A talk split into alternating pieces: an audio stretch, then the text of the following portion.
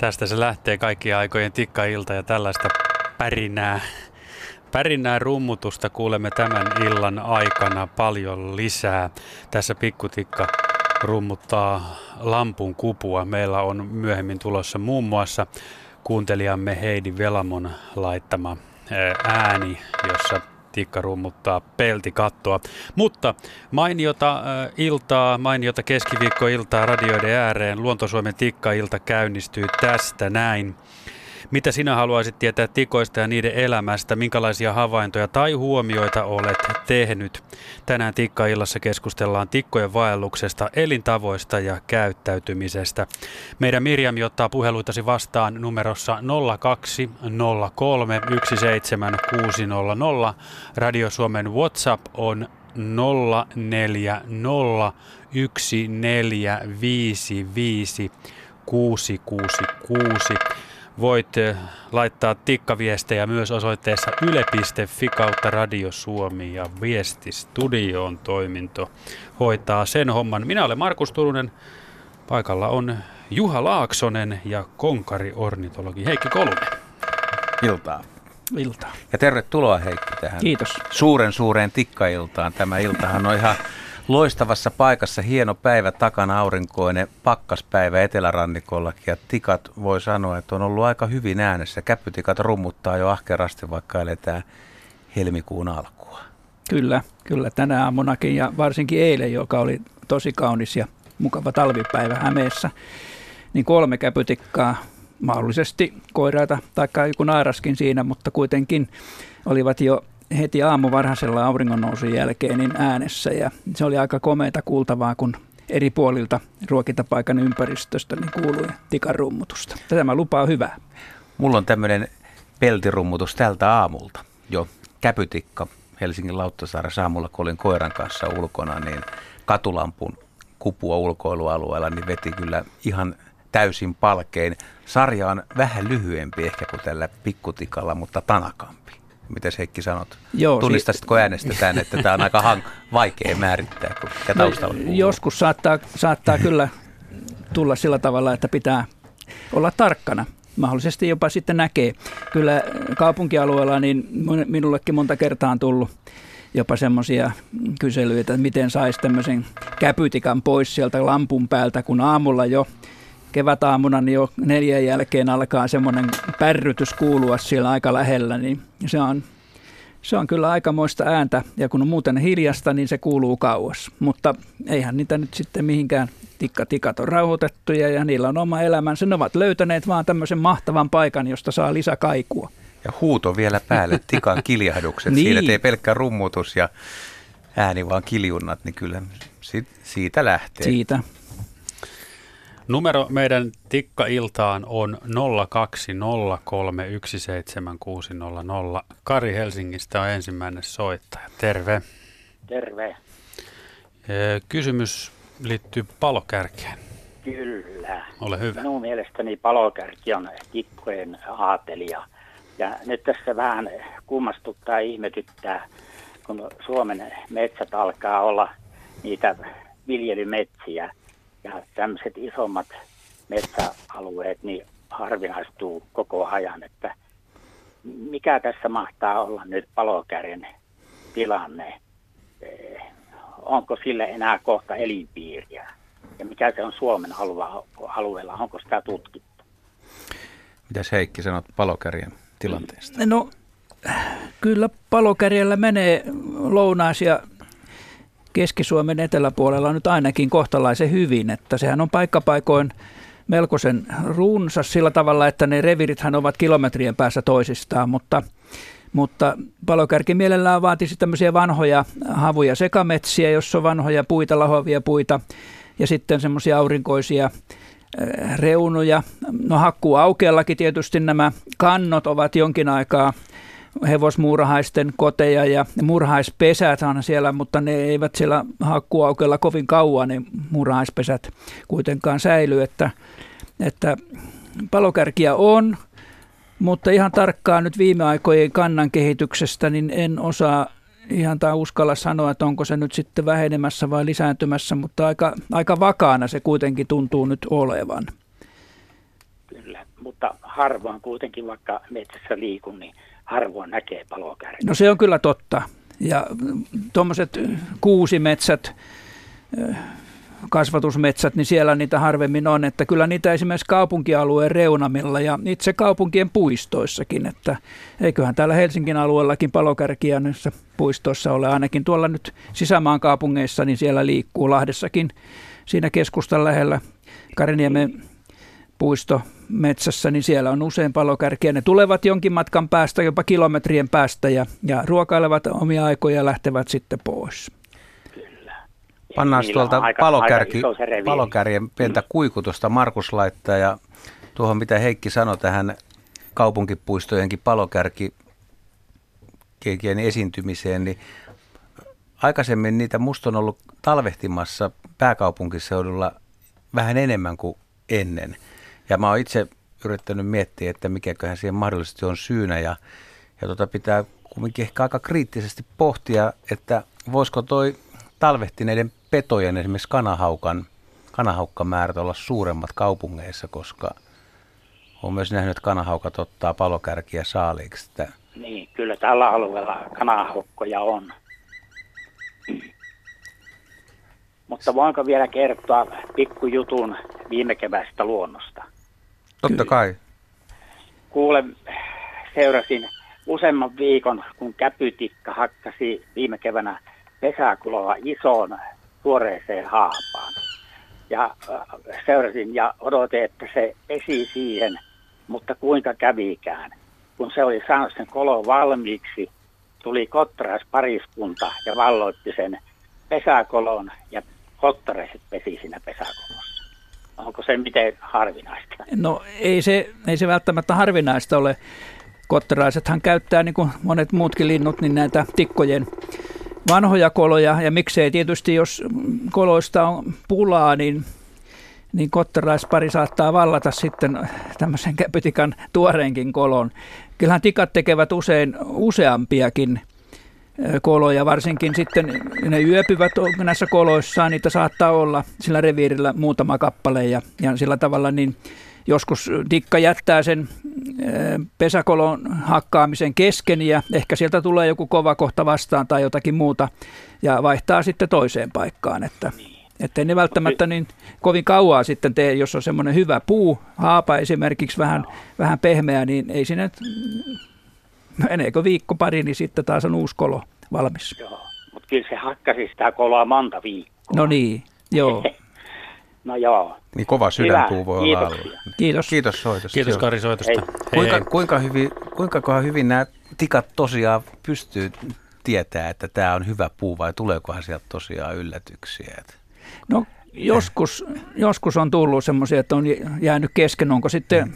Niin kova sydänpuu niin, tai, tai sitten tai... tikka kuollut tai jotakin muuta, mutta kyllähän ne aika tarkkaan valikoi – valikoja. Ne tarkkailee näitä, näitä puita, jos sieltä löytyy kääpiä, niin yleensä se tarkoittaa, että siellä on myöskin se, semmoista sienirihmaa, joka sitten on pehmentänyt sitä. Selluloosa on sitten jo melkein käsin eh, poistettavissa siinä, että, että se saattaa olla, että niillä on tämmöinen taito arvioida, että harvoin kuitenkaan esimerkiksi ihan terveeseen, tuoreeseen, komeaan puuhun tulee. Että kyllä siinä aina joku oksan, oksa tai joku, joku sitten kääpä tai joku muu vastaava on sitten siinä lähellä. Mutta mut on palokärillä yllätyksiä kyllä. Ne aika, mm. aika niin kuin terveen näköiseen mäntyä, joskus jopa lyhtypylvää se on. Kyllä, se kaivannut, on. Että kyllä siellä on sellaisia niin kuin sankariyrityksiä Joo, ainakin.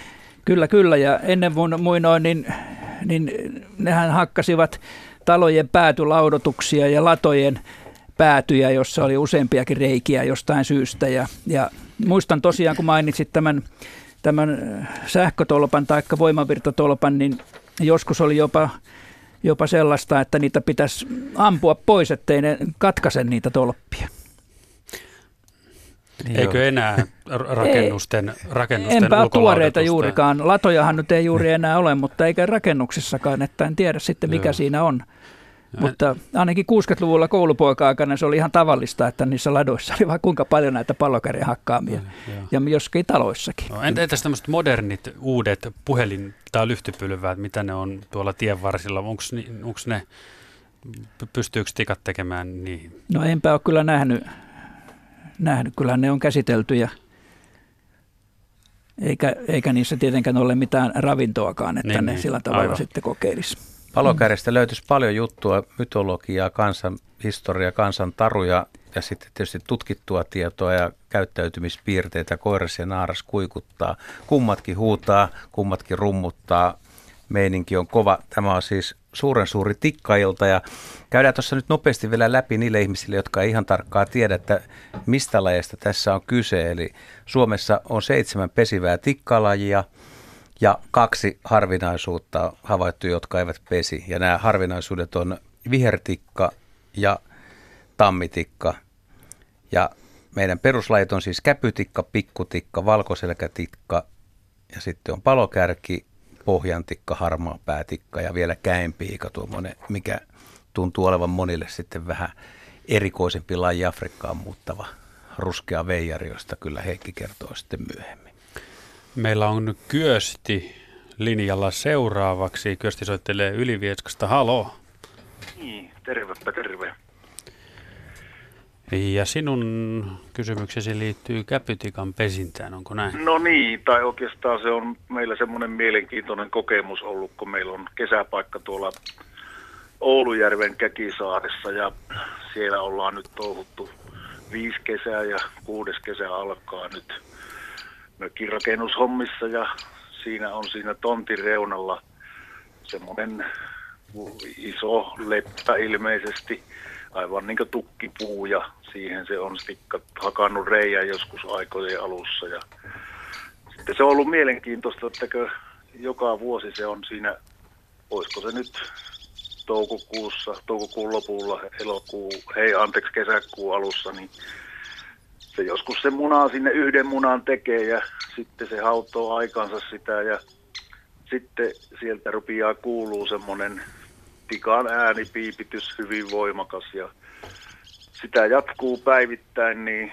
me ollaan ajateltu, että se 12 tuntia se poikainen jaksaa siinä huutaa ja emo kantaa tuskissaan sille ruokaa niistä siinä tontilla olleista kelopuista, mitä siinä on. Ja sitten toinen viikko, kun alkaa, niin se ääni vaan isonee ja sitten rupeaa tikan pojan pääkin sieltä näkymään sieltä reiästä. Ja, ja tota niin, sama piipitys tai tikan ääni jatkuu vaan aivan se on niin voimakas, että se kuuluu sen päärakennuksen sisällekin. Ja se on tosiaan aivan aamusta iltaan ja sitten se ilmeisesti saa ruokittua sen poikasen ja se lähtee muille maille ja äänihän loppuu siitä, mutta tikka pyörii siinä pihapiirissä ja ollaankin ajateltu, että onko se yksi huoltaja, kun meidän mielestä niitä vaan on yksi niitä, jotka sitä ruokkii. Ja sitten, että onko se nyt sama yksilö sitten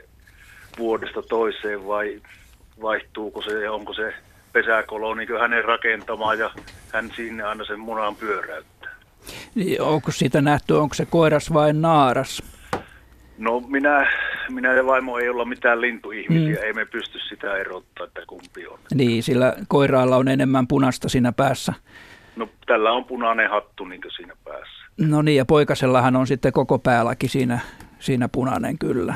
No sitä me ei ole Mm. nähty koskaan muuta kuin se pää Niin. vaan ja nokka näkyy sieltä, kun se huutaa ruokaa. Joo, joo.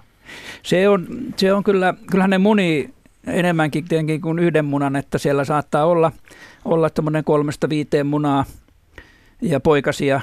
Nehän vuorollaan tulevat sitten siihen aukolle, että se sama poikainen ei välttämättä nyt jatkuvasti, jos siinä on useampia poikasia, niin sitten se, joka saa kyllikseen, niin se vetäytyy sitten kolon pohjalle ja seuraava hyppää siihen huutamaan.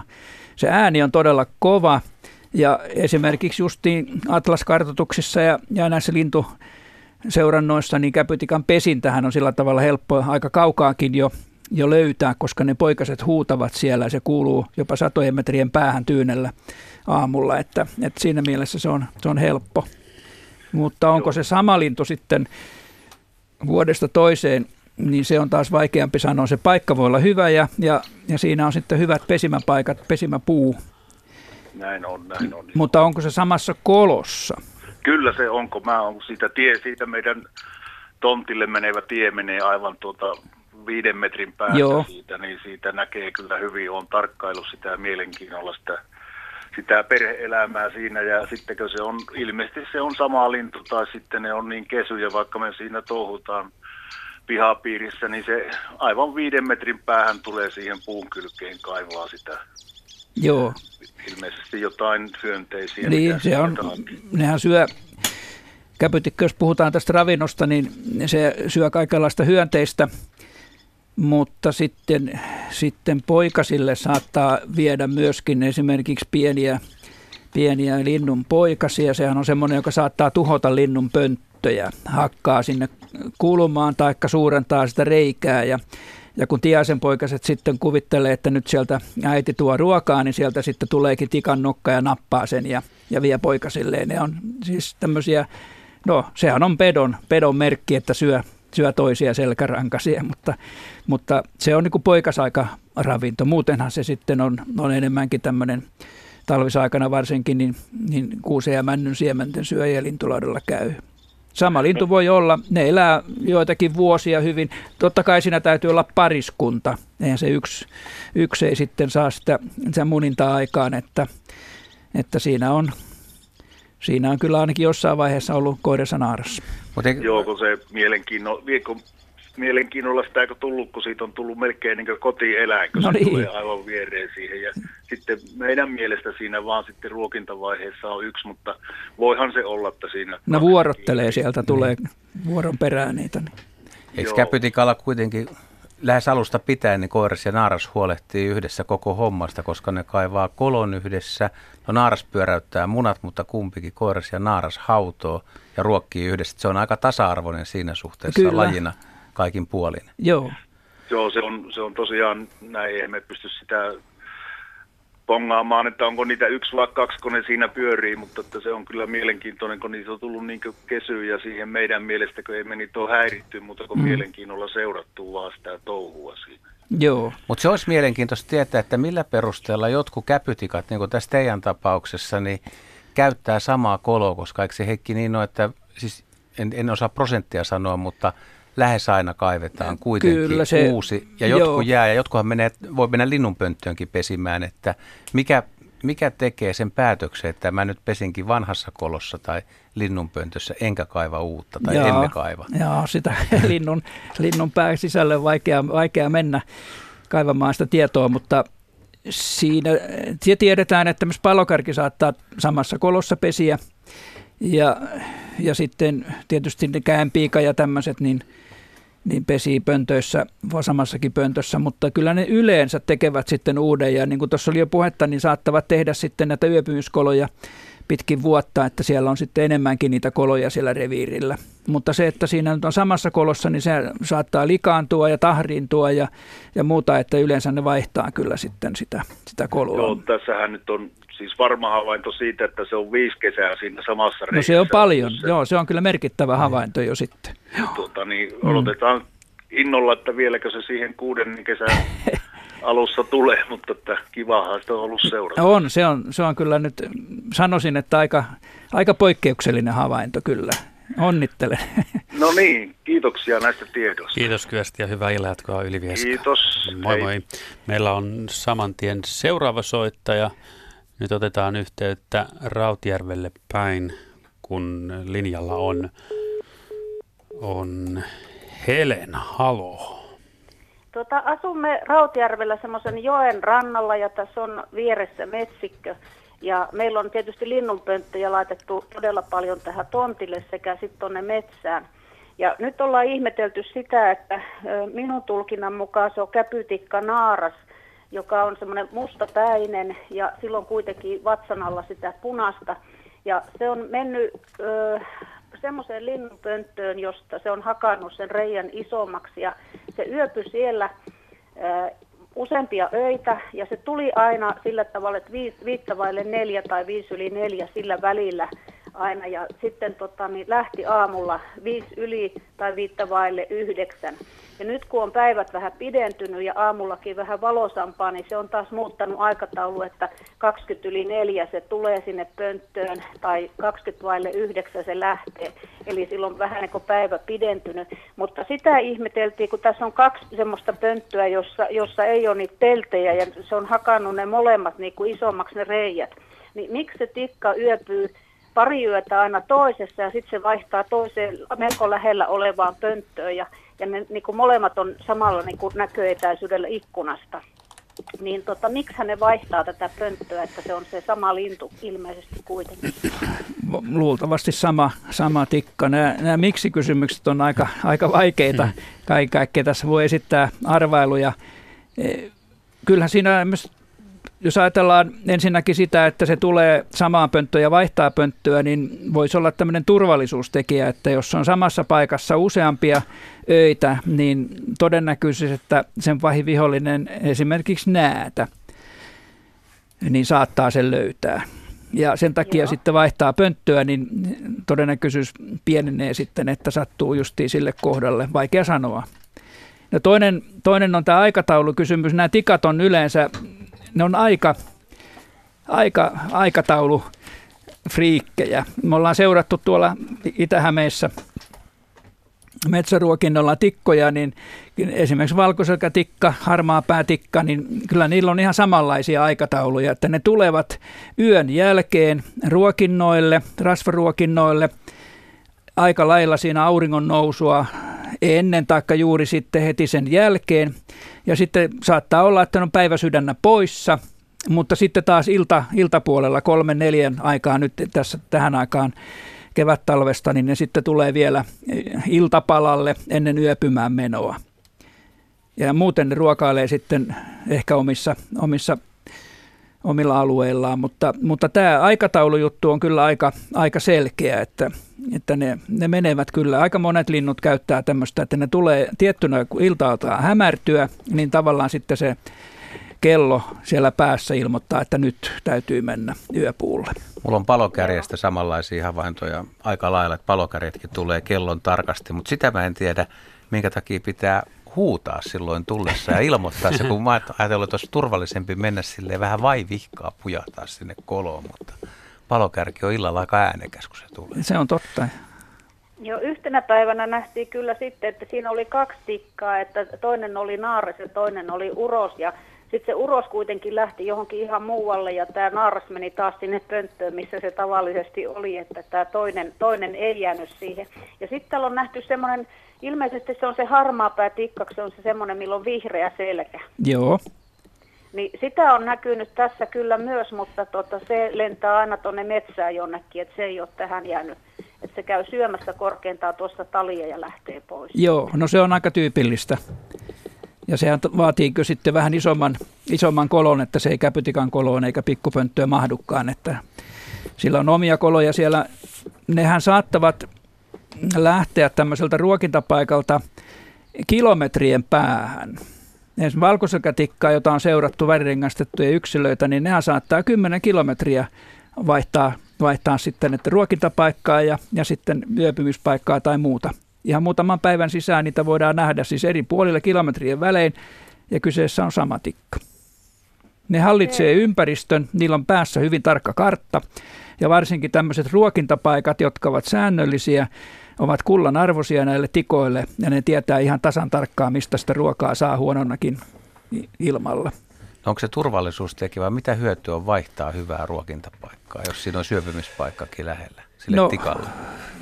Kyllä, se saattaa olla kuitenkin tämmöinen ruokinta, jossa tikka tulee johonkin läskille tai tinttimakkaralle puun kylkeen, niin se on aina, aina sitten semmoinen pieni riski, riski kuitenkin, että, että siinä voi sitten käydä pöllö, varpushaukka. Että kyllä ne joutuvat sitten sitä omaa, omaa elämäänsä vartioimaan ja varjelemaan, että ne, liina on näitä, näitä taktiikoita ja toisaalta taas sitten ne hallitsee näitä ruokintapaikkoja, että, että siellä sitten tikathan tulee usein vuoron perään sinne. Esimerkiksi käpytikkoja voi olla puolen tusinaa tai enemmänkin yhdellä paikalla, mutta ne tulevat sitten yksi tai kaksi kerrallaan. Sitten kun toinen on syönyt, niin sitten toinen lähtee. Toi onkin hyvä. Toi ei tullut, en tullut, tai tullut mieleen aluksi, että se voisi olla just, että joku peto, siis silloin kun varpushaukka tai kanahaukka tulee siihen ruokinnalle, niin joskus kun se varpushaukkakin jumittuu, niin voi, että pikkulinnut joutuu olemaan pitkään poissa, niin voi olla hyvä, että on myöskin varapaikkoja tai että liikutaan Joo. eri, eri paikoissa, että ruokinta ei ole aina käytössä tavallaan. Niin jos ajatellaan luonnossa, niin tikat, jotka käyttää rasvaa, niin nehän käy näillä esimerkiksi peura, peura ja muilla haaskoilla. Niin nehän on kuitenkin aika lyhytaikaisia, että ne ei koko talvea sitten kuitenkaan ole käytettävissä, että pitää niin kuin tietää sitten niitä useampia paikkoja. Joo, nämä käpytikkat hakkaa, meillä on lehtikuusia tässä, niin lehtikuusia ja sitten on tavallisia kuusia, niin kuusen alla on semmoinen keko, että näkee, että tikka on käynyt naputtamassa, koska orava tekee eri tavalla, että se ei tule yhteen kasaan ne, ne, niin ne siemenen jäljet, jätteet siitä. Niin, kuin. niin käpytikaltahan jää sitten käpy, kun se hakkaa sitä käpyä, semmoinen vähän repaleinen käpy. Joo. Joo, mutta niitä on silleen, saattaa olla iso kasa niin siinä samalla paikalla, että se on ollut siinä, näkee, että tikka on ollut just yläpuolella ja sitten kasa on siellä alla niitä käpyjä. Juu, se on, se on kyllä ihan, ihan niitä voi olla satoja käpyjä, käpyjä siinä sitten talven mittaan keräytyy tämmöinen kasa, että se vaatii semmoisen hyvän, hyvän työalustan, että siellä jossakin oksan kelon, taikka mikä nyt sitten onkaan semmoinen hyvä sähkötolppakin voi olla semmoinen, mikä on hakattu semmoinen paikka, ja se työntää sitten tämän kävyn ja, ja siinä sitten hakkaa niitä käpysuomojen välistä niitä siemeniä irti. Ja sitten kun kaikki on otettu, se jättää sen kävyn siihen ja lähtee hakemaan seuraavaa. Ja sitten kun se tulee taas uudelleen, niin sitten ensimmäiseksi niin se pitää sitä käpyä siinä rinnan ja sen vaikka sähkötolpan välissä ja sitten nokallaan heittää sen vanhan kävyn. Se putoaa siihen aika lailla samaan kohtaan ja sen jälkeen asettaa sen uuden kävyn ja alkaa taas työskennellä siinä. Kuuntelijamme Harri Porista kysyy juuri tätä asiaa, että miksi tämä järjestys on näin? No, että ensin haetaan uusi käpy ja no sitä on spekuloitu, spekuloitu sillä, että olisiko se jonkinlainen... No, Merkki, että varattu. Mutta niin. itse, itse ajattelen niin, että kun sä olet juuri syönyt siitä kaikki mahdolliset siemenet siitä kävystä, niin sitten pitää hakea uutta. Ja sitten kun mm. tullaan takaisin, niin ensiksi pitää poistaa sitten se vanha, mutta, mutta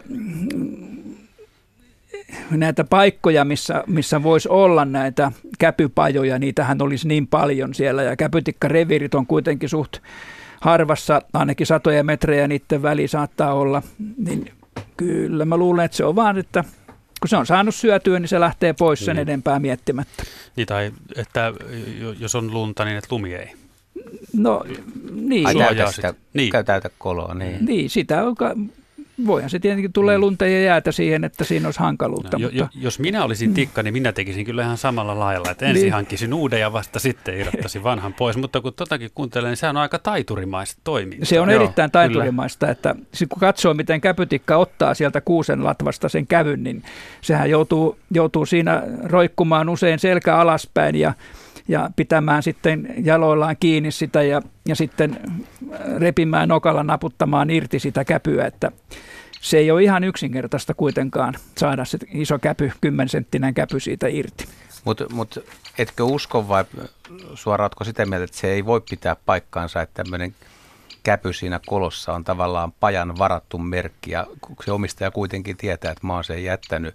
Jos se tyhjenee, mm. niin kumminkin tikkojen reviirit voi mennä päällekkäin talvella ja toinen tulee ja kiilaa oman käppynsä siihen ja sitten syntyy riitaa. No, silloin tulee tappelu kyllä. Että se, et se on sen takia olisi Joo, noin. Että... No, jätetään nyt kumpikin vaihtoehto, koska sitä pitäisi jotenkin sitten pystyä, pystyä sitten niin osoittamaan sen. Hyvä. Kiitoksia Helena. Kiitos. Hei. Hyvät illetkot. Hei hei. 0203 17600. Tässä on päästy reippaasti kaikkien aikojen Luontosuomen tikkaillan kanssa alkuun. Keskustellaan tikkojen vaelluksesta, elintavoista ja käyttäytymisestä. Mitä sinä haluat tietää? Kerro se meille. Kerro havainnoistasi tikoista ja tikkojen elämästä. Konkari ornitologi Heikki Kolunen on täällä sivistämässä meitä. Ehkä olisi hyvä vielä vähän kertoa näistä tikoista, siis yhteisiä piirteitä, kun ajatellaan, että monet kuulijat ja Luontosuome osallistuvat ihmiset usein niin kuin on kertonut, että, heille pöllöt on semmoisia lempilajeja. Monet ihmiset pääsee ehkä samaistumaankin pöllöihin, mutta väittäisin, että myös tikat ryhmänä on aika hyvin tunnettu. Se ehkä johtuu siitä, että niitä pääsee kuitenkin ruokintapaikoilla seuraamaan, mutta Heikki, miten me nyt kerrotaan niille, jotka ei ihan tarkkaa tiedä, että miten tikan tikaksi tuntee, jos, jos mä aloitan, että ne on usein aika pystyasennossa ja vahvapyrstösiä.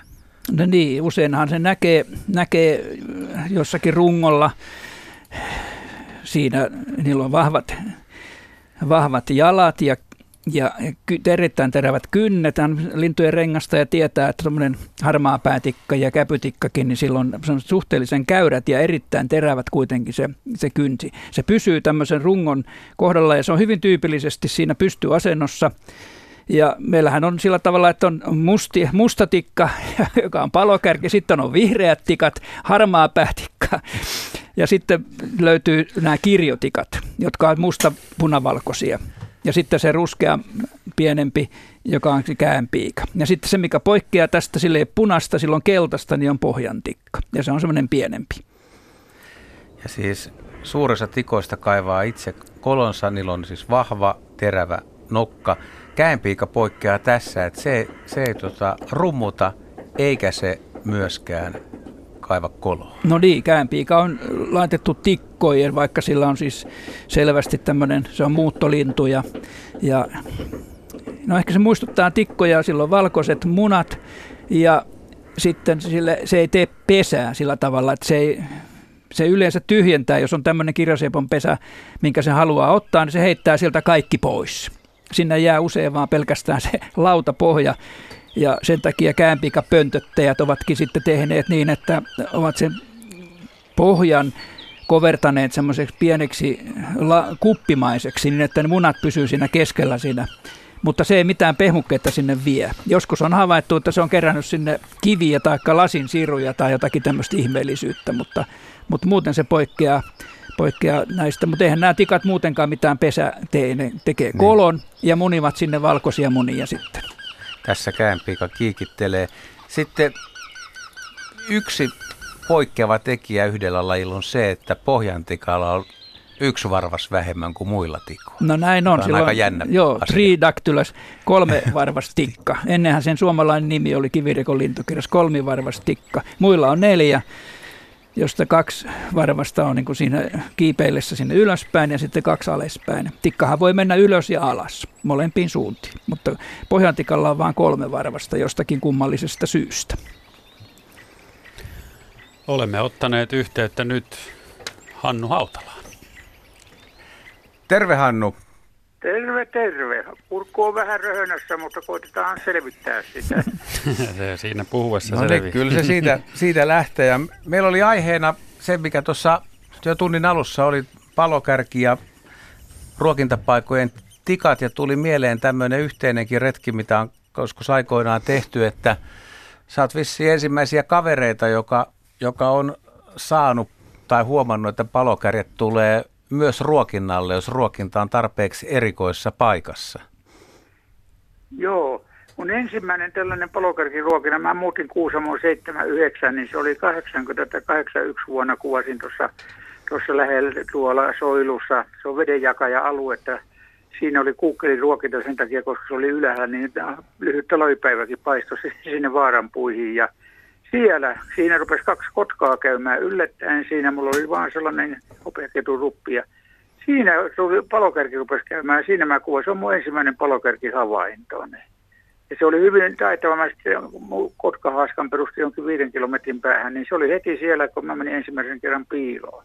Mm. Mutta varsinaisestihan tämä mun sitten alkoi palokärkihomma tuolla Korouomalla mun piilo, piilopaikassa jotta se oli siinä, mulla rupesin ruokkimaan siellä sen takia, että se on poikkeava valaistusolosuuden eh, luoteiskaakkosuunnassa on se ja se uoma siinä ja syvä uoma aurinkoisena päänä vastapuoli on sininen sillä varjossa ja mä sinne pyrin monta vuotta ruokintaa. Mä kävin, mulla ei ollut mitään piiloa. Mä kävin siellä, kuvasin Lapintiasta ja muuta ja jotenkin jäi mieleen, että joskus palokärjen ääni kuuluu.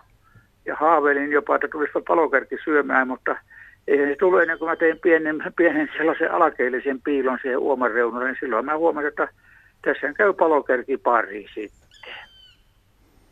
Ja se oli siinä sitten jatko. Minä jatkoon parikymmentä vuotta kuvasin siellä koroon, pitkälti toistakymmentä vuotta. Ja metkaatta siinä sitten palokerit ne oppi. Minä pidin puu, vähän ruokaa piiloa ja muuta. Mulla oli tuollaista rasvaa tuollaisessa verkossa ja sitten sian, sian tuollaista äh, rasvaa, jossa nahka mukana ja niitä, mulla oli runsas ruokinta, kävi runsaasti lintuja ja, ja parhaana vuonna mulla kävi viisi palokerkiä siinä. Että siinä kävi yksi pari, joka tuli sieltä, sinäkin olit siellä paikalla, tuli sieltä niin ylävirralta vähän vasemmalta selän takaa sieltä, joka kovasti rallatti ja tuli uros ja naaras ja ne yhdessäkin touhuili siinä. Ja sitten ne meni pois ja rallattaen. Sitten kun ne meni pois oli hiljasta, niin alavirralta tuli aivan hiilen hiljaa palokärkipari. Ne ei puhu, puhunut eikä mukahtanut. Ne oli selvästi vieralla maalla ja ne oppia söi ja heti jos kuului sen ylävirran pari ääntä, niin ne lähti siitä menemään. Sitten mä päätin, että se on neljä palokärkiä. Sitten huomasin yhtenä päivänä, että siinä on viides palokärki, jolla oli tuollainen kahden kolmen sentin kokoinen valakoinen laikka siivessä jotta se oli huippu, mutta ei se sitten myöhemmin kävi se yksi pari, jota se oli yhtenä talvena, kun niitä kävi mm. se viisi, viisi, viisi lintua siellä. Ja minähän kuvasin niitä hyvin ahkera, ahkera, ahkerasti, tein aikoinaan palo, tein palokarjasta oman kirjankin sitten. Sehän on niin kuin joku teillä sanoi tässä illan alussa, että kyllähän se sellainen metsän, metsän kuningaslintu tai sellainen, niin kyllähän se yli, sanoisin paremmin, että palokärki on sellainen aristokraattinen lintu siellä mettässä se ääni on mukava, kun se siellä lentää, lentää ruikuttaa ja kuuluttaa ja, ja se on komea tikka ja se on hirveän, se on hirveän hieno ja, ja Haatelinen. Miten niin. tota, tosiaan kun monet lintujen ruokkijat toivoisivat sitä ruokintapaikalle ja siihen ei käytännössä ole ilmeisesti mitään muuta keinoa kuin, että ruokaa on hyvin tarjolla, mutta pitäisi olla sitten niin rauhallinen paikka. Se ei asutuskeskuksien keskellä kyllä liemälti Joo. käy. Että onko se vain sattumaa, että tietyt yksilöt tuommoisella erämaaruokinnoilla? Käpy, käpytikkoja, että silloin oli hyväkin vuosi, oli käpytikkoja koroon. Siinä oli monta käpytikkaa riitelemässä ja, ja se, niitä, niitä seuraamassa. Käpytikoilta oli oppinut sen siihen tulemaan. Ja sitten se oli hyvin tietoinen siinä oppi, kun minähän panin tietysti ruoan vähän puurungon taakse piiloon tai eri paikkaan mm. ja tällä lailla ohjailen sitä. Ja se tuli aina aamulla katsoa, että aha, missä se tänään on se ruoka. Ja se etti, että huomasi, se huomasi, tuossa on joskus jopa lumipyry peittimä, kuvasi sitä maahan ja muut, muuta. Niin, niin kyllä se hyvin, hyvin se kävi säännöllisesti. Se kävi, sanotaan äh, helmi maaliskuussa kolme neljä viisi kertaa päivässä ilmeisesti. Mä luulen, että aika paljon se ruokatalous oli sitten tämän, tämän tuota rasvan varassa sitten, mitä oli. Oli sellainen tuo minkkiverkko, jonka sisällä mulla oli sitten, että sitä ei päässyt orav, oravat syömään enempää eikä muuta. Hyvin taitavasti sieltä nokki sitä sitten. Mutta t- tässä samalla käyttäisin, käyttäisin teillä on mielenkiintoinen juttu, niin kertoisin oman Emma yhden erittäin mielenkiintoisen jutun. Silloin 80-luvun alussa oli mahdottomasti oli kuusessa käpyjä. Ihan todella hirviä. Sitten mä koroomalla ajoin tietä, niin siinä on aina 50 vetin välein oli oma käpytikkapari, joka kuulutti ja muuta. Ja mä yhdellä pajalla kuvasin sitten käpytikkaa. Se kävi sieltä kuusesta hakemassa kävyn ja se lenti ja se lennossa putosi se käpy. Niin se syöksyi heti, heti perään ja teki hirviän työn, kun se kaivo sieltä lumesta esiin se pudonneen kävy ja puissa oli kymmeniä satoja käpyjä. Tuossa uusi käpy olisi ollut helpompi hakea, mutta jotenkin se, kun se putosi, niin se kaivoi sen sinnikkäästi esiin ja vei sen sitten pajaan. Se on niin sellainen merkittävä havainto tuossa tikkamaailmassa, mitä minä olen tehnyt. Hauska havainto. Joo, kiitokset Joo. Hannu. Teillä on paljon lunta siellä ja kunnon talvi Kuusamossa. Kuule, tuli, tuli, tuli, tuli viisi senttiä, tuli tänään sellaista kevyttä höytyvää, mutta paikoin on virallinen lukema täälläkin jossakin 105 senttiä, sitten jos on vähän paremmin. Mm. Riittävästi on, täytyy sanoa, ei siinä mitään. no niin. Loistavaa, kiitos Hannu ja hyvät talven jatkoa. Hyvää jatkoa teille. Minä kuuntelen, teillä on hyvät jutut ei, hyvä, hyvä aihe ja hyvät jutut siellä sitten, mm. että hyvää jatkoa vaan. Yes, kiitoksia, Kiitos. moikka. 020317600 puhelinnumero tänne tikka-iltaan meille. Itse asiassa otetaan tuosta kuuntelijan WhatsApp-kysymys, liittyy palokärjen koloon. Hän, heillä on tontilla tien vieressä palokärjen kolo. Viime vuonna pesästä lähti kaksi poikasta koloon kuolleessa männyssä halkaisia noin 40 senttiä. Nyt kiinnostaa, että tuleeko pesimään sinne myös tänä vuonna. No jos arvata saa, niin ei tule, vaan tekee uuden, mutta se on mahdollista kyllä, että en muista kuinka monta kymmentä prosenttia ne käyttää vanhoja koloja, mutta kyllä ne käyttää myöskin vanhoja koloja muutaman vuoden, mutta yleensä tekee uuden. 0401455666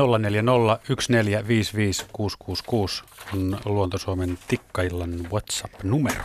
Tässä kun palokärjestä puhutaan, otetaan vielä muutama vanha kansanuskomus, mitä, mitä on tähän koonnut. Tässä ei ole nyt paikkaa, mistä tämä, mutta Lapissa aikoinaan uskottiin, että jos tikka lentää ääneti kulkijan edellä, kuolee tämän omainen, jos se lentää jäljessä, kuolee kulkija itse. Jos taas kuulee tikan takovan yöllä puuta, se tietää tapaturmaa. Eli pikkasen on palokärillä ollut huono, huono maine, tumma, mystinen. On tällä vielä semmoinenkin otto, että huono, huonoa mainetta on ryhdittänyt linnun musta väri ja sen erikoinen ääni. Jos palokärki ilmaantui pihapiiriin, oli syytä huolestua, mutta vielä pahempaa oli, jos se lehahti hakkaamaan tuvan hirsiä. Silloin ennustettiin jonkun perheenjäsenen kohta menehtyvän. Jos palo, palokärki hakkasi peräseinää, kuoli talon isäntä. Jos sivuseinää, niin emäntä. Julkisivun takominen ennusti kaikelle kyseenalaista tulevaisuutta. On siinä kauhulla odotettu, että mihin se, mihin se palokärki nyt tulee. No niin.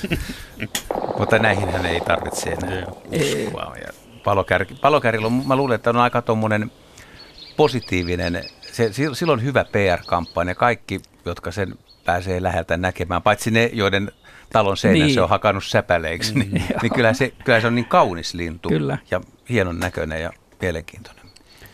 Ja tuo ääni, mikä lähtee, kun se rummuttaa. Kyllä. Jukka on meillä nyt linjalla ja Oulusta. Asia koskee harmaapäätikkaa. Tervehdys Jukka. No niin, tervehdys. Täällä on Jouko, että sen verran... Okei, okay, kyllä. Niin ei se haittaa mitään. Joo, Jouko, totta. Ole hyvä. Kysymys, kysymys harmaapäätikasta. Pari vuotta sitten, jotakuinkin tasan kaksi vuotta sitten linnunruokintapaikalla Hämeenlinnassa nähtiin tämä harmaapäätikka ja silloin ihmeteltiin kovastikin sitä lintua, kun ei koskaan aikaisemmin ole nähty. Ja tässä on jo tätä elämää ja maailmaa aika pitkään katseltu. Sitten viime lokakuussa Pudasjärven isosyötteellä linnunruokintapaikalla havattiin taas harmaa päätikka. Ja, ja tota, tämä oli naaras tikka, kun sillä ei ollut sitä punaista Uroksellahan on kai se punainen Kyllä. Laji. Ja, ja tuota, ihmeteltiin, että kun useampaankin lintukirjaa tai opasta katsottiin, niin levinneisyysalue ei ole ollenkaan noin pohjoisessa. On, onko tämä säämuutos nyt aiheuttanut sen, että... No, kaikki on mahdollista. Ilmat lämpenee ja talvet leutoontuu, mutta se tiedetään, että harmaapäätikka on tuossa 80-luvun, 90-luvun taitteesta alkaen niin runsastunut. Ja tänä talvena tuossa Tiiraa selailtiin, niin siellähän oli jo monta tuhatta havaintoa. Ja aika, aika lailla tuosta Pohjois-Karjalan Oulun eteläpuolella niitä oli, ja sitten ihan Lappia myöten oli jostakin hajahavaintoja, että se tiedetään Joo. myöskin, että se vaeltelee syksyllä ja kiertelee esimerkiksi Lapin ruokintapaikoilla, vaikkei se välttämättä siellä pesi. Kyllä sen päälevinneisyysalue on tässä Varsinais-Suomen, Uudenmaan, Hämeen, Pirkanmaan ja Vaasan, Vaasan tasalle saakka Keski-Suomeen, että täällä niitä on ruokinnoilla itsekin yhdellä paikalla todettiin rengastuksien avulla, että siinä ensin näkyi yksi, mutta sitten kun niitä hetken päästä tuli aina vuoro vaihtui, niitä lopulta oli neljä. Joo, joo. Joo, joo tämä on tosiaan, niin minusta oli niin, niin harvinainen ilmiö siellä, siellä Pudasjärvellä ja, ja ei ole koskaan a, aikaisemmin ei ole nähty harmaatikkaa luonnossa kun nyt, tai harmaa niin. kun nyt vasta kaksi vuotta sitten ja nyt tänä viime syksynä. Joo, se on kyllä ihan, ihan selvästi, niin kuin tuossa totesin, niin se on runsastunut ja näyttää nyt siltä, että jos nämä talvet leutoontuu edelleen, niin, niin laji saattaa levitä myöskin sitten pesivänä sinne pohjoisempaankin päin. Ja kovin arka on tuo lintu. No se vaihtelee. Se on, harmaapäätikka on aina tarkka. Usein näkyy nokka ja toinen silmä puun takaa, kun kiikarilla katsoo. ja se pitkän aikaa saattaa jämähtää paikalleen. Ja ruokintapaikalle siinä ei nyt ihan vieressä voi ollakaan, koska se tarkkailee sitä ympäristöä, että se on, se on Ja tarkka, lasin. mutta ei välttämättä aina ihan arkakaan, mutta hyvin tarkka. Joo, ja lasin läpi näkee liikkuvat hahmot ja, Kyllä, ja hyvin helposti, helposti, helposti lähtee sitten liikenteeseen. joo, joo. Tämä on varmasti Suomen tämmöisiä yleisimpiä äh, väärin määritettyjä lajeja, että aika herkästi käännytään siihen vihertikkaan. Jos ei tiedä yhtään kummasta on kyse ja avataan kirja, niin sieltä tulee se vihertikka. Ja siitä soitetaan paljon luontoiltaankin. Mutta siis 99,99 prosenttisesti kyseessä on aina Kyllä, harmaa päätikka. kyllä. Joo, tämä virhe oikeastaan lähti siitä, että kun linnut värikuvina, se oli ruotsalainen alkuperäissarja, taikka tanskalainen, ruotsalainen. Siellä kuitenkin vihertikka oli siinä kuvissa. Ja silloin harmaa päätikasta ei ollut oikeastaan lintukirjoissa kunnon kuvaa. Niin kun sieltä katsoo sitten vanhoista linnut värikuvan kirjasta, niin siellä on harmaa päätikan paikalla vihertikka. Kyllä mäkin ensiksi sain kame tuolla puhelimella kuvia ja puhelimen kuvathan on aika, aika huonoja. Niin, Mutta kaverilla oli sitten pitkä putki ja hän sai ihan kohtuullisen hyvän kuvan. että Tuli varmasti varmennettua, Joo, että kyllä se- kyseessä on harmaa pää. Kyllä, harmaa päätikalla niin eri puvuissa, niin sillä on tosiaan se pää ja niska, niska niin harmaa, niin kuin nimi kertoo, ja vihertikalla siinä päässä ei ole niin laajaa harmaanta ollenkaan, ja se punainen on valtavan laaja sillä vihertikalla. Niitä on Etelä-Ruotsista ja sitten tuolla Virosta eteläänpäin Keski-Euroopassa, Englantiin saakka siellä, Joo. siellä näitä on. Se on pyökki- ja tammimetsien laji. Harmaa päätikka on ka- kauniin värinen. No kyllä, se on suomalaisena. Se on hieno. Se on hieno, se on tosi hieno lintu. Nimi, nimi johtaa nimenomaan vähän harhaan. No, että se niin, nimi mutta Johtaa harhaan, joo. kun Mm. Siinä on siiven alareunassa sellainen mustavalko valkoinen vuorottelevat raita. Kyllä. Joo, siis nämä siipi, siiven käsisulat ja sitten nämä kyynärsulkien pää, siinä on mustavalkoista.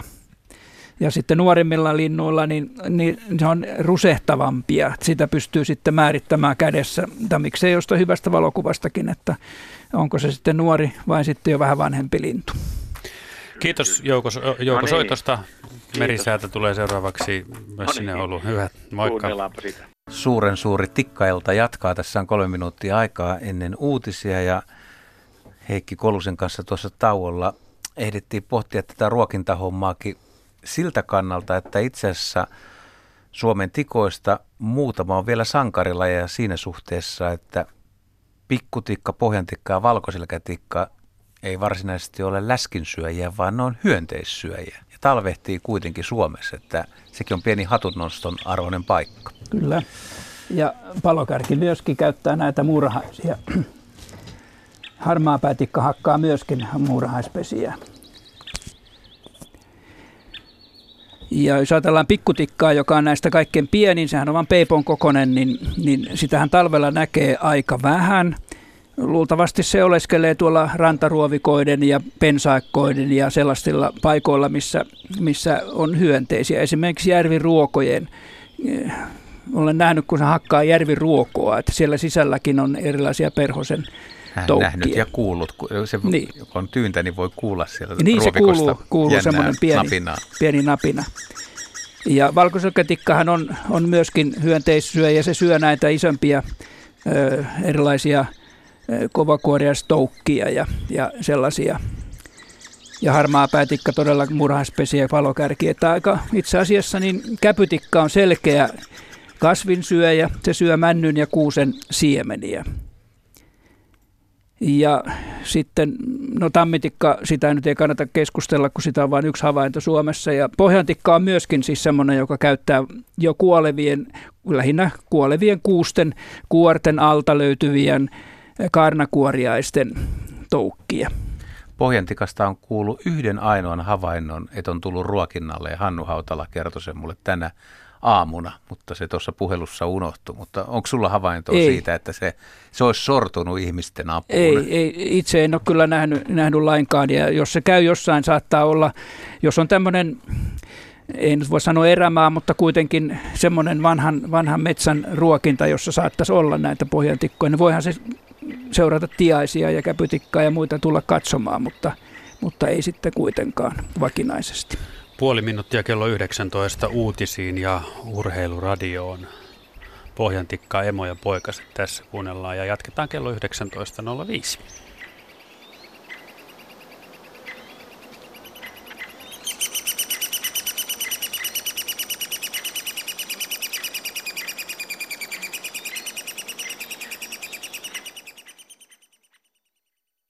Tässä on Heidi Velamon laittama eh, ääni tänne meille päin. Kuunnellaan hetki.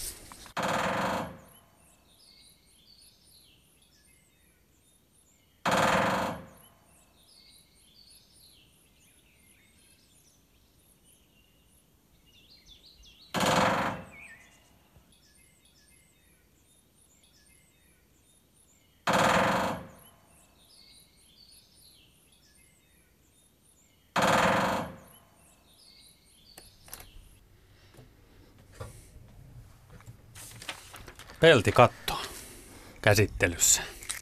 Joo, ja todennäköisesti, olisiko käpytikka äänessä ilmeisesti vai No siltä se vaikutti. Hmm. haluaako Markus avata ei, tätä? Ei, Onko joo, sulla, Siis mulla ei ole tä, ju, just nyt tässä mitään sen edempää. Otapa mä tuossa Ei- katon, että eli tämä pitäisi löytyä mun papereista. Jaha, etsitäänpä Ää. täältä.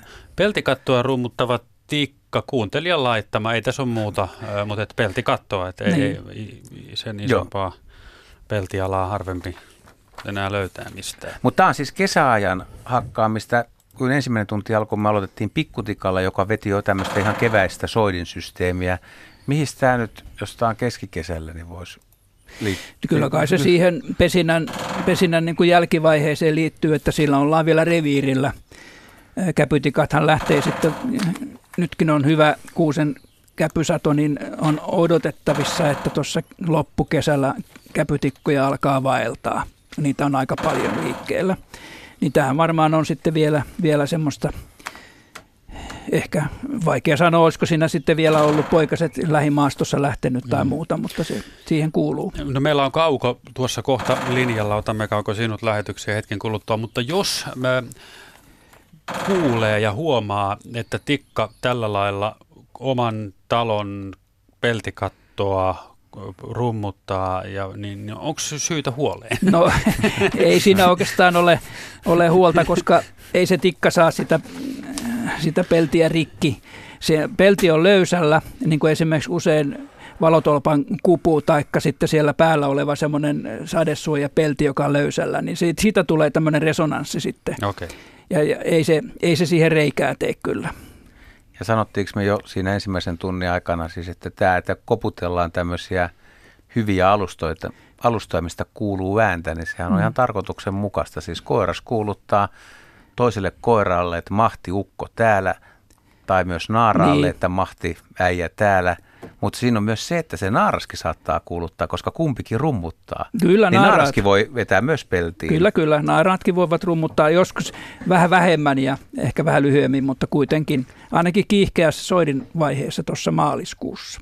Ja se on hauska kuunnella siis hyvässä paikassa, niin myös miten tikat käyttää siis ihan normaalisti puita, erilaisia puita, erilaisia oksia, mitkä on keloutunut tai onttoja keskeltä tai halki tai jotain, mm. mistä lähtee yksinkertaisesti erilainen ääni. Ja se voi olla aika niin kuin suuri ero hetken päästä, kun se siirtyy ja rummuttaakin seuraavaan. Joo, kyllä ne tutkii niitä tarkkaan, te- tekee semmoisia koerummutuksia usein, että tehdään muutamia kertoja ja sitten siirtyy vähän matkan päähän. Jos on tosiaan tämmöinen haljennut kelo, eh, niin sieltä saattaa löytyä semmoisia semmoisia suikaleita, jotka sitten resonoi tosi, tosi komeasti. Ja vielä jos se kelo on ontto, niin, niin. se kaikuu sitten kilometrinkin päähän sopivasti semmoinen ääni. Hiljaisessa sillä metsässä. pärjää Markus. Kyllä. Joo, hiljaisessa metsässä yhtään kovaa ääntä. Kiitos Heidi tästä mainiosta äänitteestä. Nyt meillä on Kauko puhelimessa Helsingistä. Morjens. Morjes, täällä on itse asiassa Petteri, mutta kun se on se sukunimi Kaukoranta, niin tulee aina tämä rannan kauko, mutta tota, niin, se on si, si, No. sivu, sivuseikka. Hyvä, kiva Martin- kuita- ku- Martin kuulla- joo. joo. Ole hyvä. Tota, täältä Kivikosta Itä-Helsingistä. Mä oon tässä asunut puolisen vuotta. Täällä on aika runsasta linnusta, kaikenlaisia pet, petolintuja, pöllöjä, haukkoja säännöllisesti. Mutta sitten tosiaan pihassa niin käpytikkaa mä oon siinä seuraillut.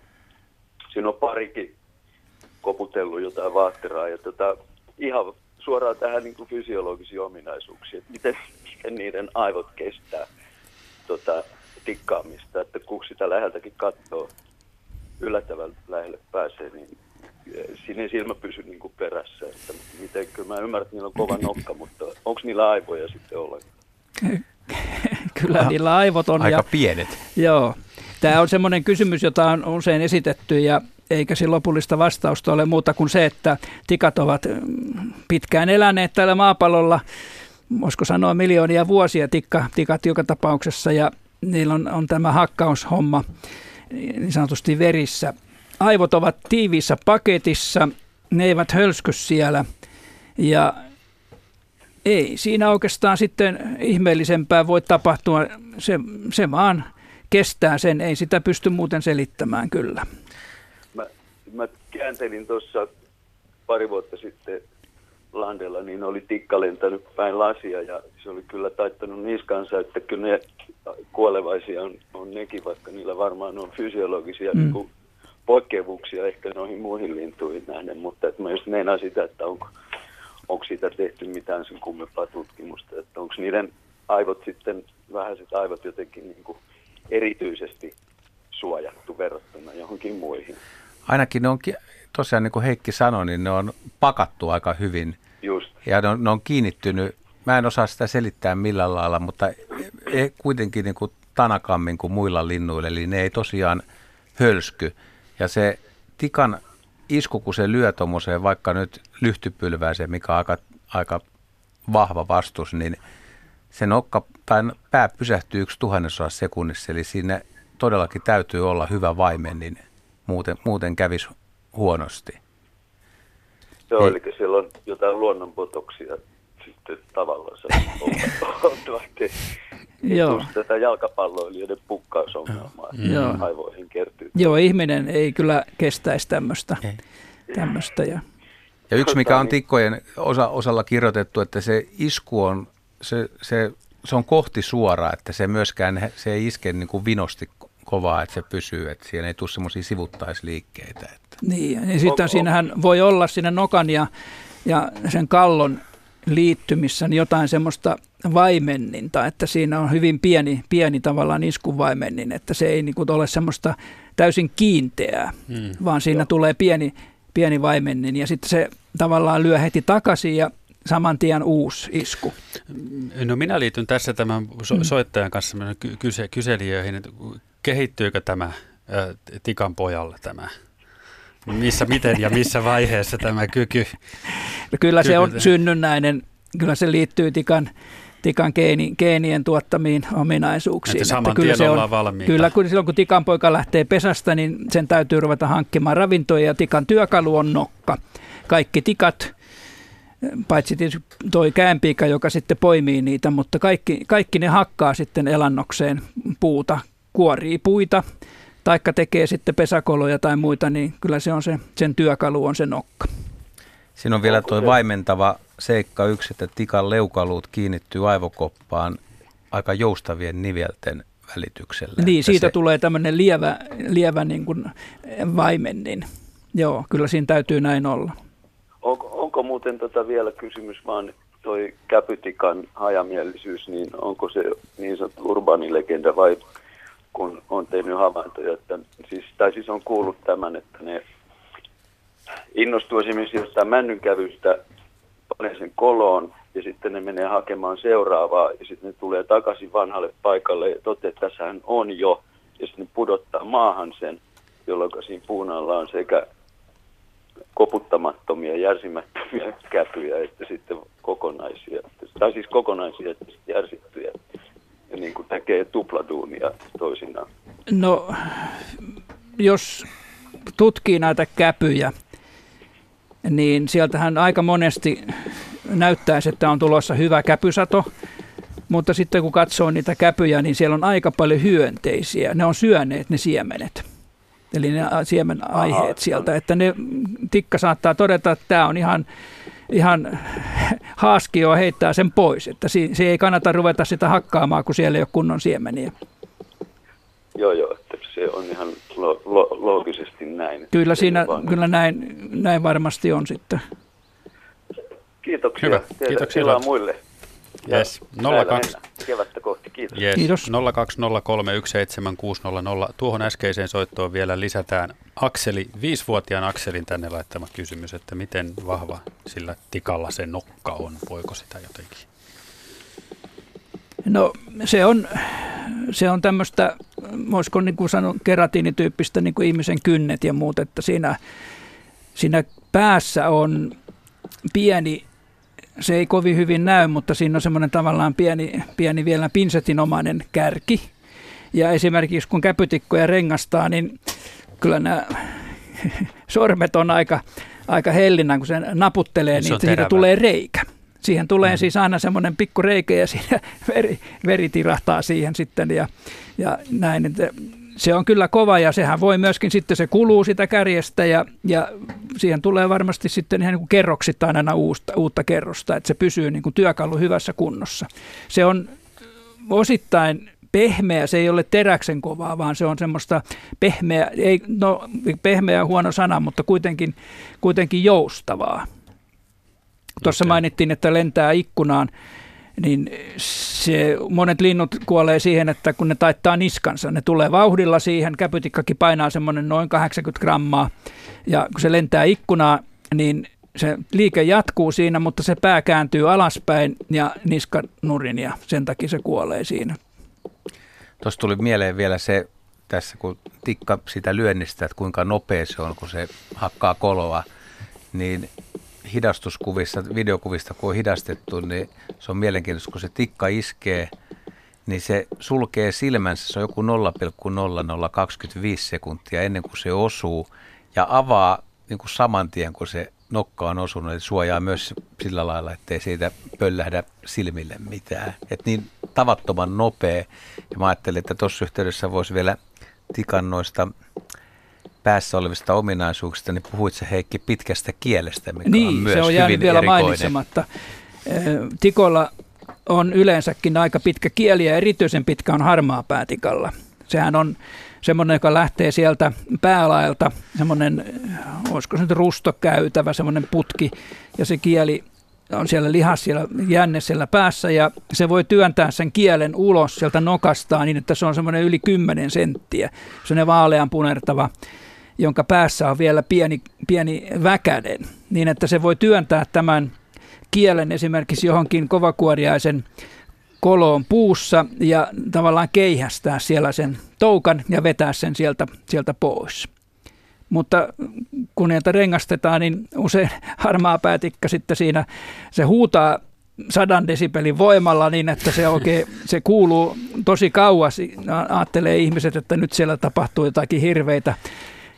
Ja samalla se saattaa sitten työntää sen kielensä siinä hetkeksi ulos, että se jopa pelästyttää joitakin lintumiehiä ja ihmettelee, että nyt silloin on käynyt jotakin huonosti, mutta se on ihan normaali. Kun oot rengastanut paljon tikkoja, niin onko tikkojen ryhmässä tai tikkoissa, tikoissa paljon yksilöitä, kun mun mielestä tietyissä lintulajeissa on rauhallisempia ja kiihkeitä, mutta tikoissa tuntuu, että kaikki on aika kiihkeitä. No kyllä ne on aika kiihkeitä. Käpytikka, se on semmoinen ärhäkkä ja, ja jaloilla ottaa kiinni sitten siinä ja, ja puristaa ja hakkaa nokallaan vimmatusti. No valkoseketikka on ehkä vähän rauhallisempi, se on aatelisempi ja se on pikkusen rauhallisempi. Ja harmaa päätikka, niin kuin sanottu, niin se taas huutaa ihan hillitysti, että, että se on, se on tämmöinen. Palokerjasta minulla ei niinkään ole kokemusta, mutta ja pikkutikka taas on niin pieni, että se on, ei siinä sillä tavalla ole mitään ongelmaa sen kanssa. Aili Vantaalta soittaa meille seuraavaksi. Moi, moi moi ja Moi. kiitos. Upeita tietoja. Mm. Niin. Joo, kiitos kun soitit. Minkäs tyyppisen No, kysymyksen mu- sinä mulla laitat? olisi, mulla olisi tämmöinen kysymys. Mä oon, oon tota koputellut jäteajatteilta kuullut, että kun on metsässä ja koputtelee, niin tikka tulee kattoon ja se pitää paikkansa. Mutta se, mikä mua mietityttää, miten ne tikat osaa valita nämä puut, joihin ne sitten loppujen lopuksi rupeaa tekemään sitä kolonsa tai etsii sitä ruokaa. Onko niillä joku semmoinen periytynyt tieto tai näkeekö ne, tajuaako ne, että tuossa on kääpiä ja muita. Ja osaako ne sitten tosiaan valita, että terveisiin puihin ne ei mene, että se on ihan typerää, ei siitä mitään saa. No niin, tässä oli monta mielenkiintoista näkökulmaa, niin jos otetaan tuosta ruuasta, niin nyt kun me ollaan aika isoja me ihmiset verrattuna hyönteisiin, niin jos, jos ajatellaan vaikka valkoisekatikkaa, niin sen mieliruoka on semmoiset runkohapsasen toukat, kolmisen senttiä pitkiä vaaleita. Ja ihmisen mittakaavassa nehän vastaisi jo sitten tämmöistä reilua, reilua nakkimakkaraa. Eli kyllähän se on niin kuin helppo nähdä.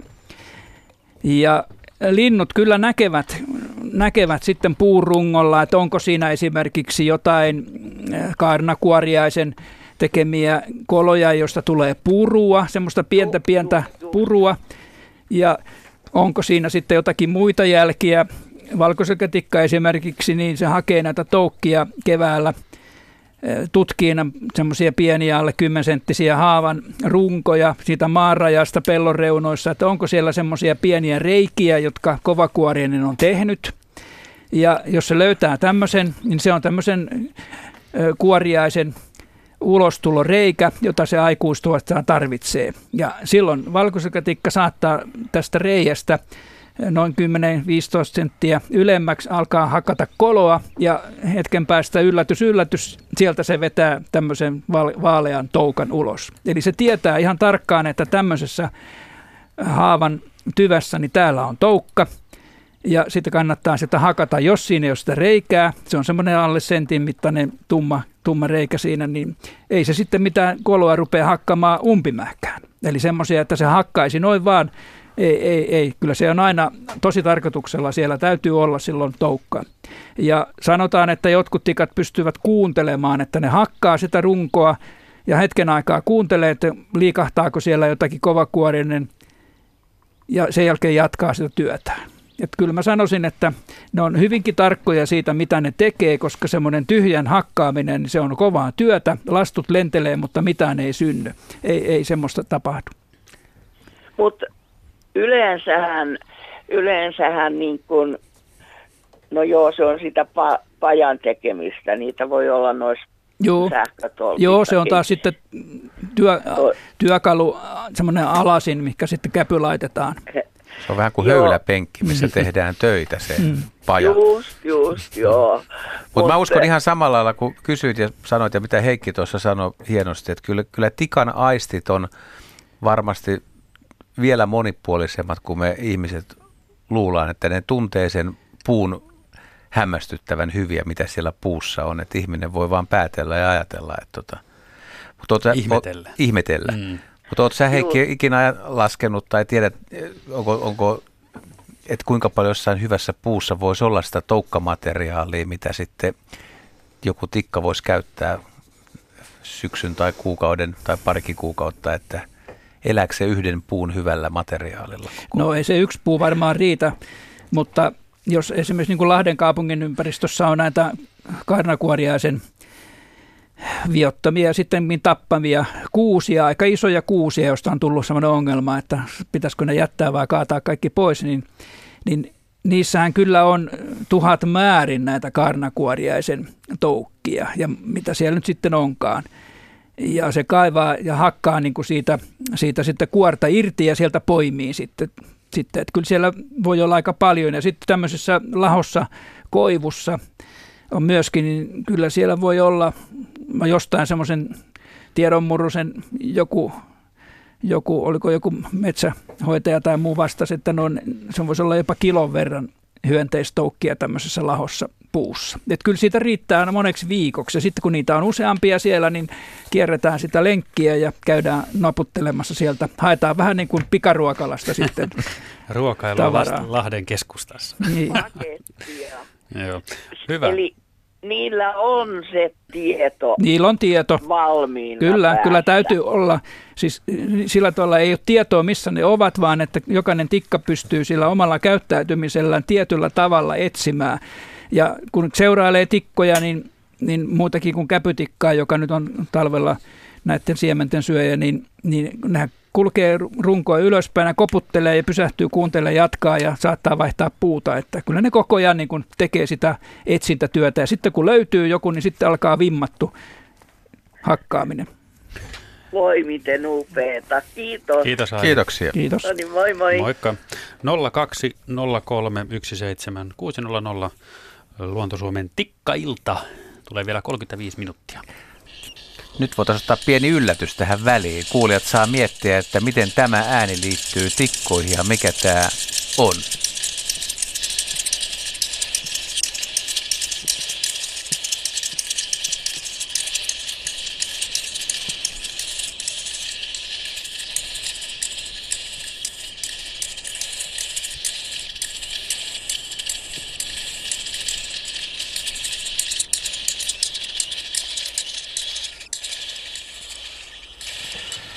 Tämä on äänitetty muutama kesä sitten Uuttöössä. Avasin ihan normaalin pikkulinnun pöntön, sinitiaisen koko, edes, ei edes talitiaisen kokoa ja hämmästyin todella paljon.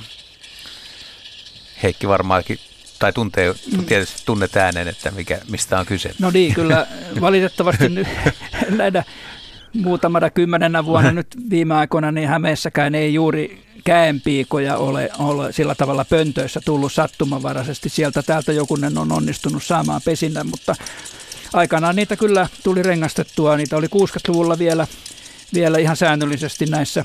Se on jopa harmittava joskus, kun käänpien tapanahan on tuossa touko-kesäkuun vaihteessa, kun se on saapunut ja etsinyt paikkaa ja siellä on jo sitten kirjosepon pesä, saattaa olla munatkin siellä, niin käänpiika menee tämmöisen pönttölinjalle, saattaa useampia pönttöjä tyhjentää, heittää sieltä kaikki pois. Se tyhjentää siis koko sen pesän, kaikki pesämateriaalit ja lopulta iskeekö sitten nokallaan reikän munaa ja tuo sen, nekin pois sieltä. Sitten ne jää, jää muutama roska sinne pöntön pohjalle ja sen jälkeen sitten hyvässä tapauksessa munii sinne itse 80 valkoista munaa.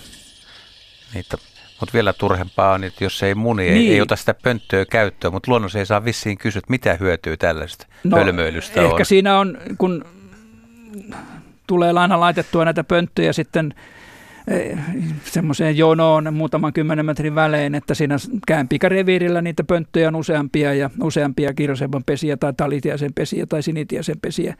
Ja käänpika tyhjentää niitä munia sitten yhteen. Ehkä se on vaan semmoinen käyttäytymis, se ei oikein itsekään tiedä sitten, että mihin kannattaisi laittaa ja varmuuden vuoksi valtaa muutaman pöntön.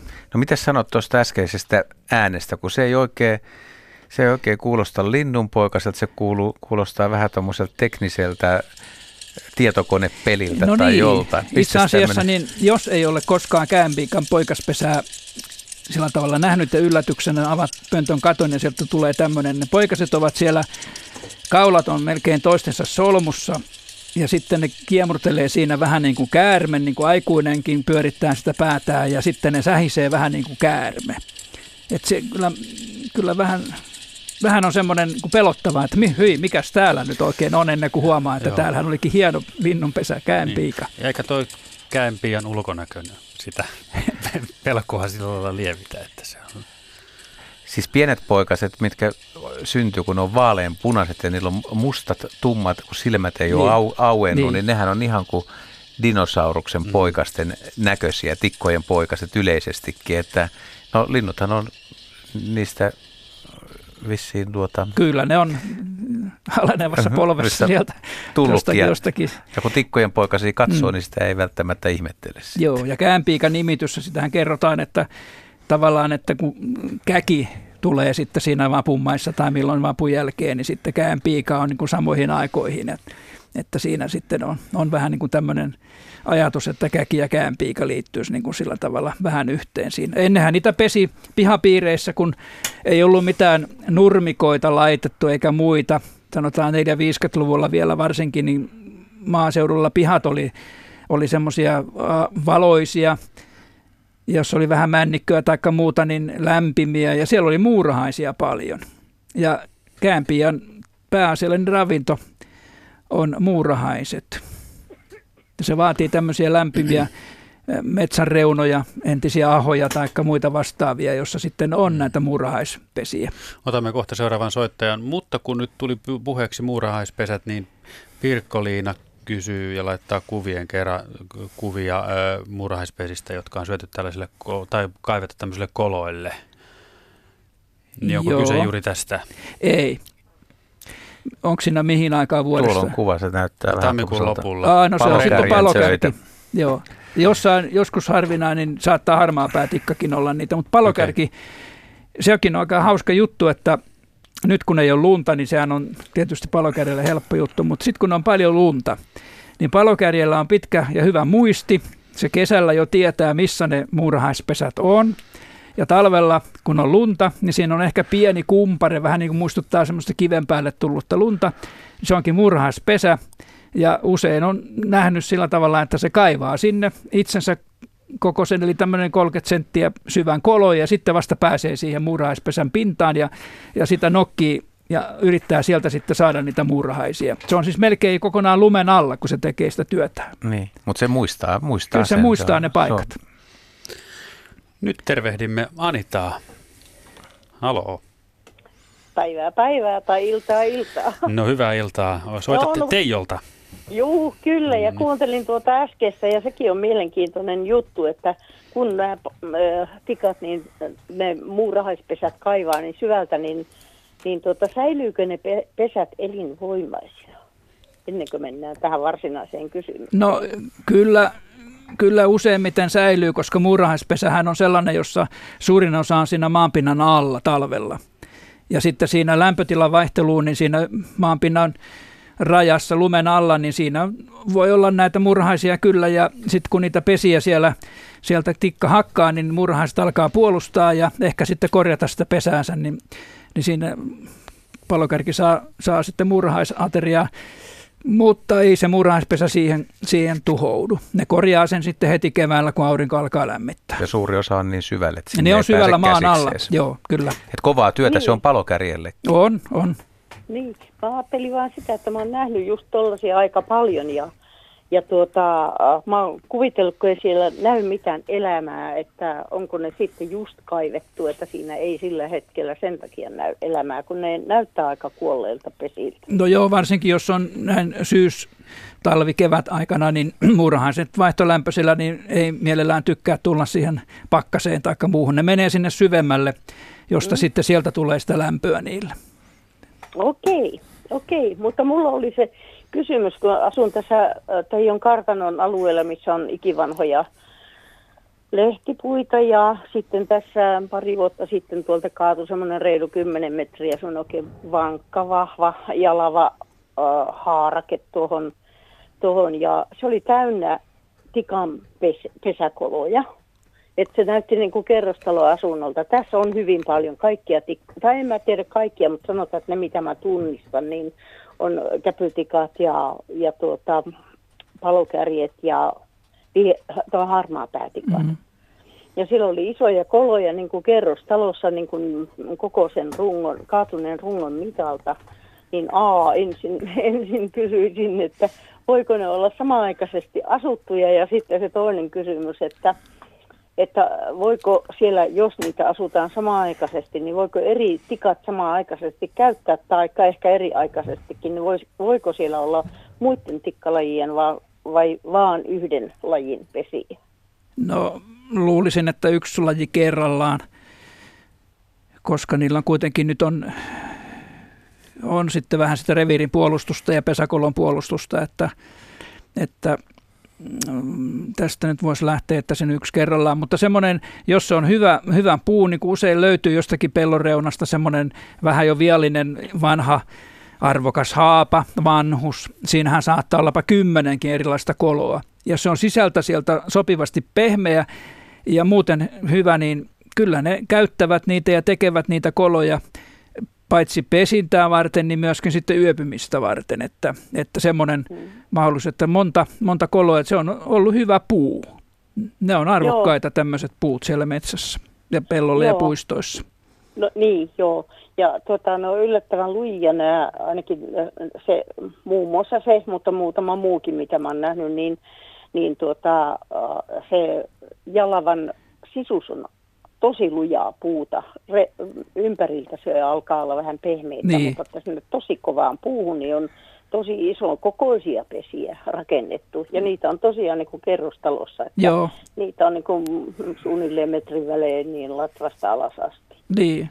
No siinä, siinä voikin olla sitten tosiaan palokärki, joka on sinne mieltynyt ja tehnyt sitten näitä vuosien mittaan. Nehän säilyy ne niin. kolot sitten jos on tämmöisiä hyviä, vähän keloutuneitakin, niin vuosikymmeniä ne kolot. Ja niissä pesii sitten, palokerran koloissa pesii telkkää ja, ja helmipöllöä ja, ja liitooravakin niissä voi asustaa ja orava ja näätä. Et se, ne on hyvin monenlajin, hyvinkin haluttuja koloja.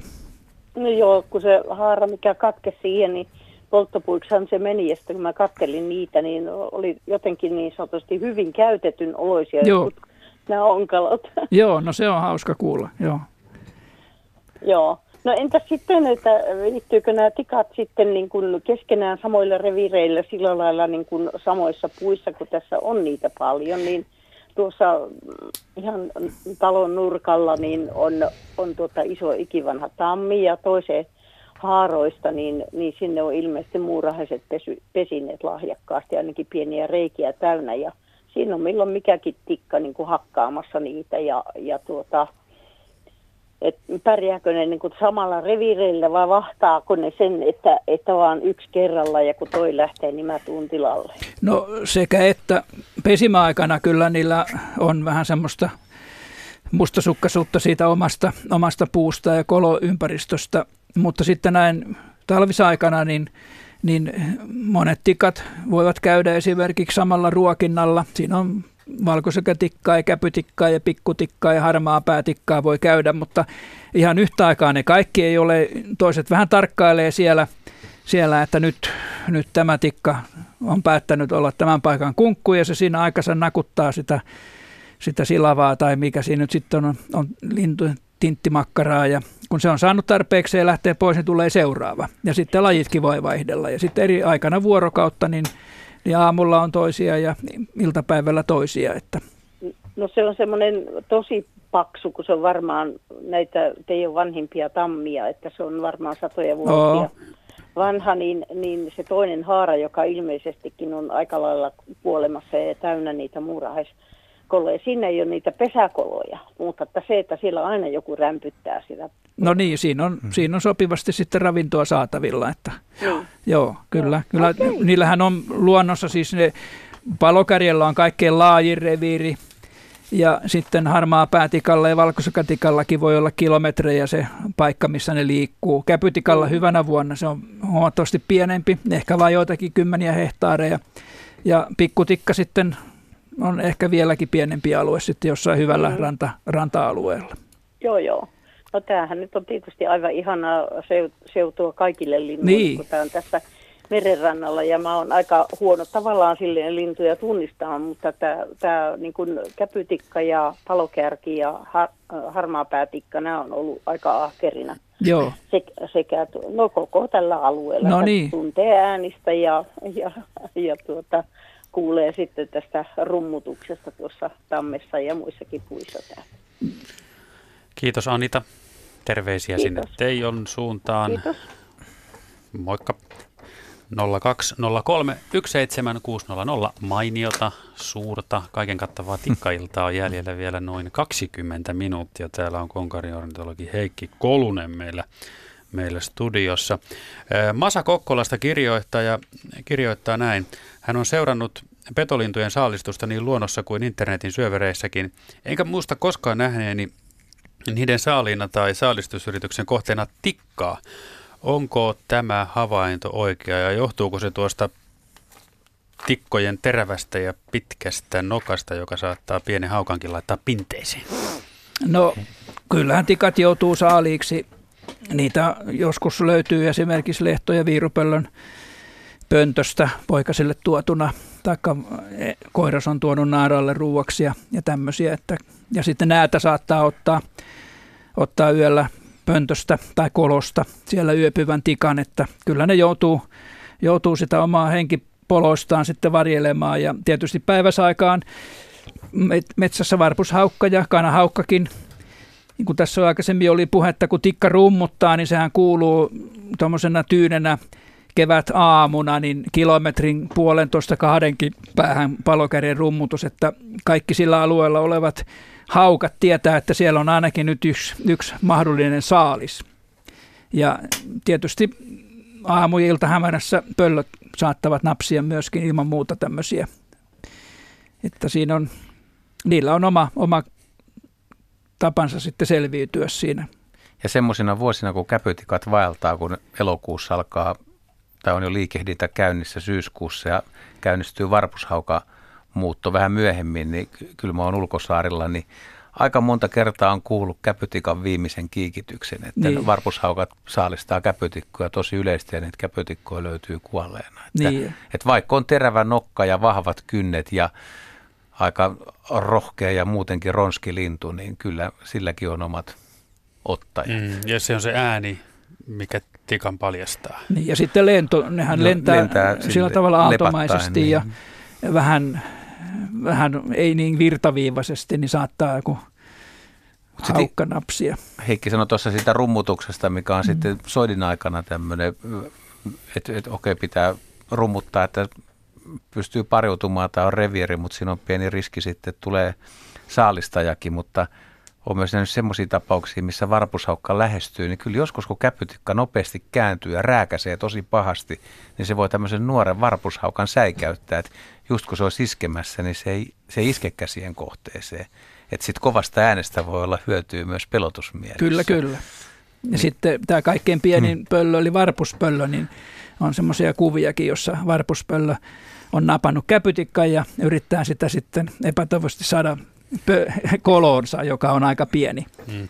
Tänne on tullut tämän illan aikana useampi viesti, jossa meidän kuuntelijat on, on no, no huolissaan taloistaan ja varastoistaan ja, ja hyvän tahtoisesti. Eivät haluaisi tikoille totta kai mitään pahaa, mutta, mutta jos ta- talon seinään on tullut re, reikiä ja, ja, ja varaston seinään, niin, niin, niin mm, miten voisi toimia niin, että semmoista näet, tikka löytäisi kenties jostain muualta sen tota niin, toimen. Sen, onko siihen jotain keinoa? Koska kuka, jos nyt ajattelee asiaa ihan järje, järjellä, mm. niin on se vähän ikävää. Niin. Ei tikuilta pois, mutta siis ikävää. Joo, aikaisemmin näitähän ei maalattu näitä taloja eikä latoja ollenkaan, että ne oli sillä tavalla raaka laudasta tai sillä tavalla tehty ehkä helpompi, mutta vaikea nyt on sanoa sitten, mitä siihen voisi keksiä kyllä. Kyllä, että kun aika harvinaista on se, että kuitenkin että tikat hakkaa reikiä niin. taloihin.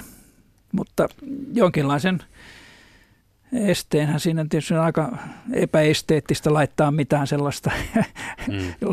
kangasta tai jotakin muuta siihen Joo. ponderollia no. Häiri, häirintävuorot, että tikka, niin. tikka kyllästyy ja jatkaa matkaa. Useampi viesti on tullut ja ajattelin, että olisiko siihen jotain hyvää M- Monet ihmiset hän pelkää, että jos tikka hakkaa heidän seinäänsä, niin siellä seinässä on sitten puuseinässä, että siellä on aina jotain syötävää tai että se seinä on jo pilalla, mutta joskus hatikat vaan tulee. Ja, ne kokeilee, että niin. olisiko tässä, siinä kun kaikupohja tulee, jos vuorilaudutus on siinä, niin siitä saattaa tulla semmoinen aika sopiva ääni. Että siinä, se on vähän niin kuin tikalta semmoinen virhe, virhe sijoitus sitten ruveta hakkaamaan semmoiseen seinään, ei siellä mitään toukkia ole mm. kyllä. Että.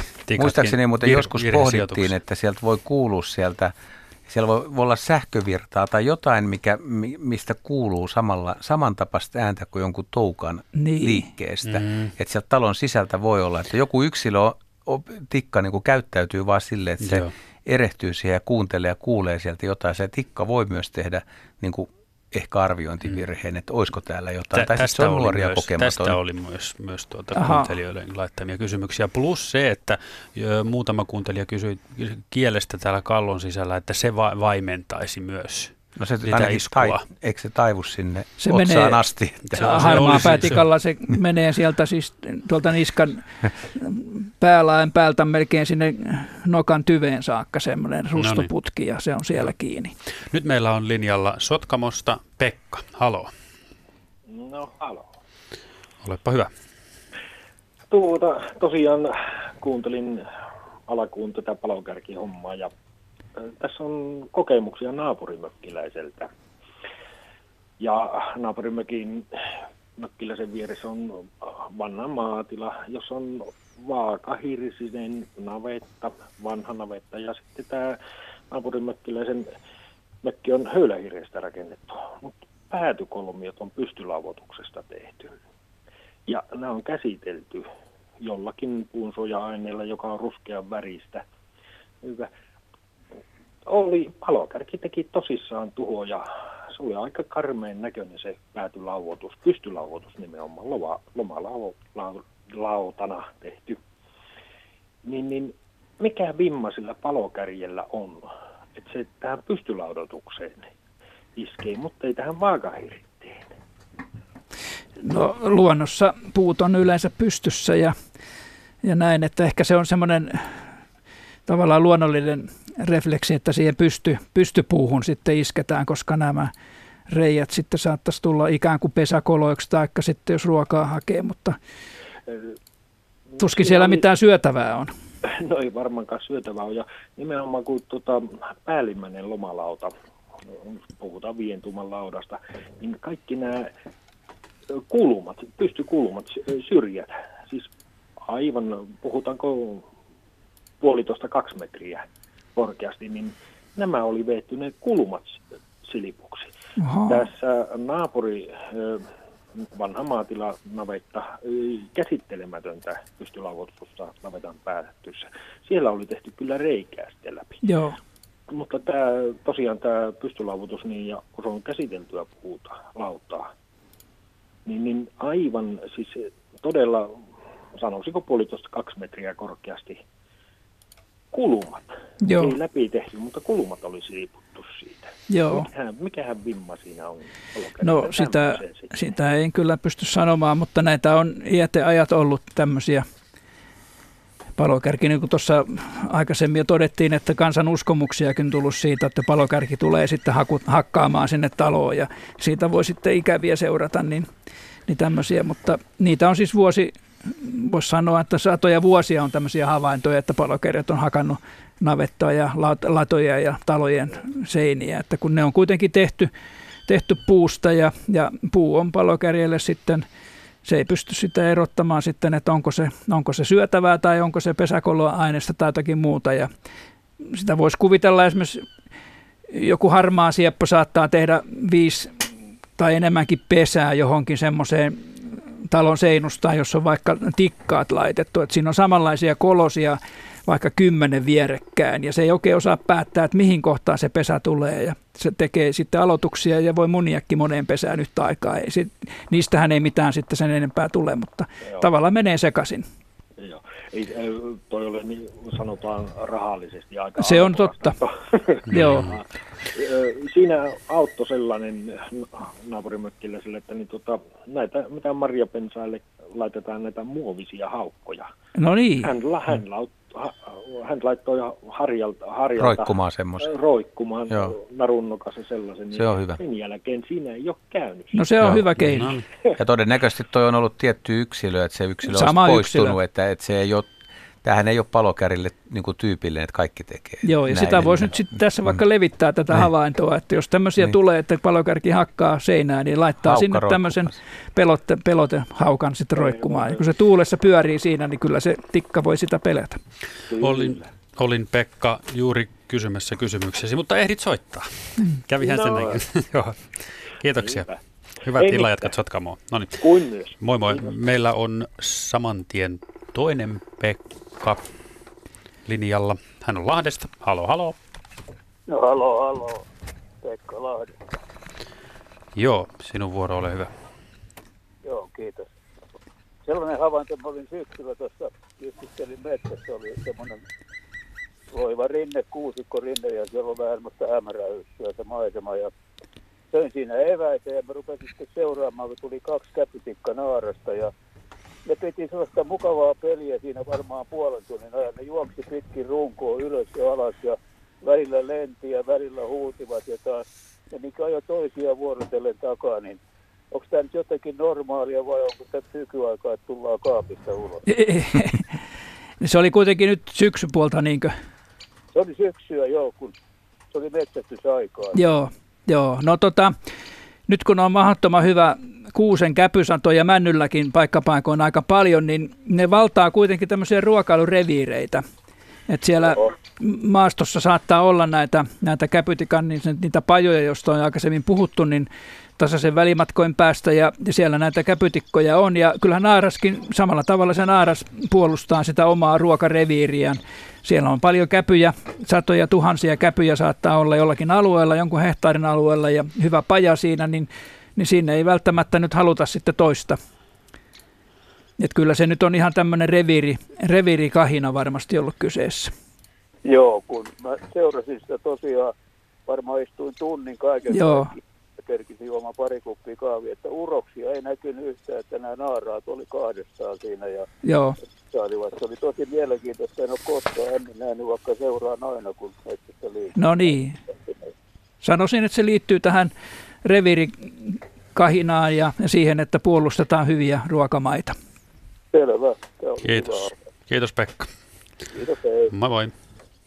Näin rupeaa suuri tikkailta olemaan aika lähellä loppu suoraa. Kahdeksan minuuttia runsaat aikaa jäljellä ja tähän loppuun ei enää puheluita oteta, mutta voitaisiin soittaa muutamia ääniä ja opettaa ihmisiä tuntemaan. Esimerkiksi jos Markus kaivaisi sieltä vaikka pikkutikan, niin tämä piikitys, minkä se päästään, niin en tiedä, pystyykö tätä mitenkään ihmisille kertomaan, että miten tämä eroaa tarkasti käenpiasta, mutta jos nyt tähän aikaan rupeaa kuulemaan jostain tervalepikosta, niin että tuntisi, että kyseessä on pikkutikka, sitä ei sitten muuhun tikkaan kuitenkaan sekoita.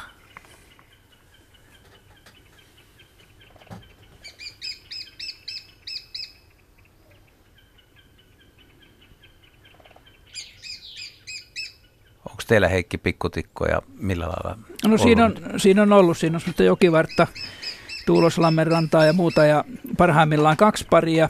Tänä talvena nyt en ole kyllä valitettavasti pikkutikkaa havainnut, mutta voi olla, että kun nyt on leutoa ollut, niin ei välttämättä tarvitse mitään eh, rasvaruokintaa, että ne on pysyneet siellä, siellä sitten ryteiköissä. Siinä on aika paljon sellaista ryteikköä, sinne ei oikein pääse millään. Ja ne on hiljaisia näin talvella. Sitten voitaisiin kuunnella harmaa päätikka, koska se on ainakin helppo oppia tuntemaan, jos, jos kuulee läheltä, niin oikein rauhassa ihmiset saa kuunnella. Ja helppo matkia viheltämällä.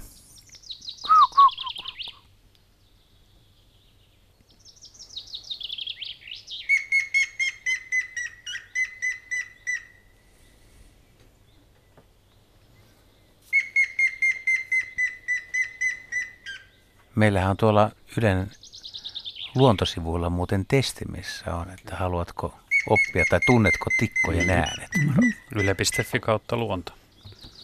Jossa voi kokeilla. Siellä on viisi erilaista ääntä.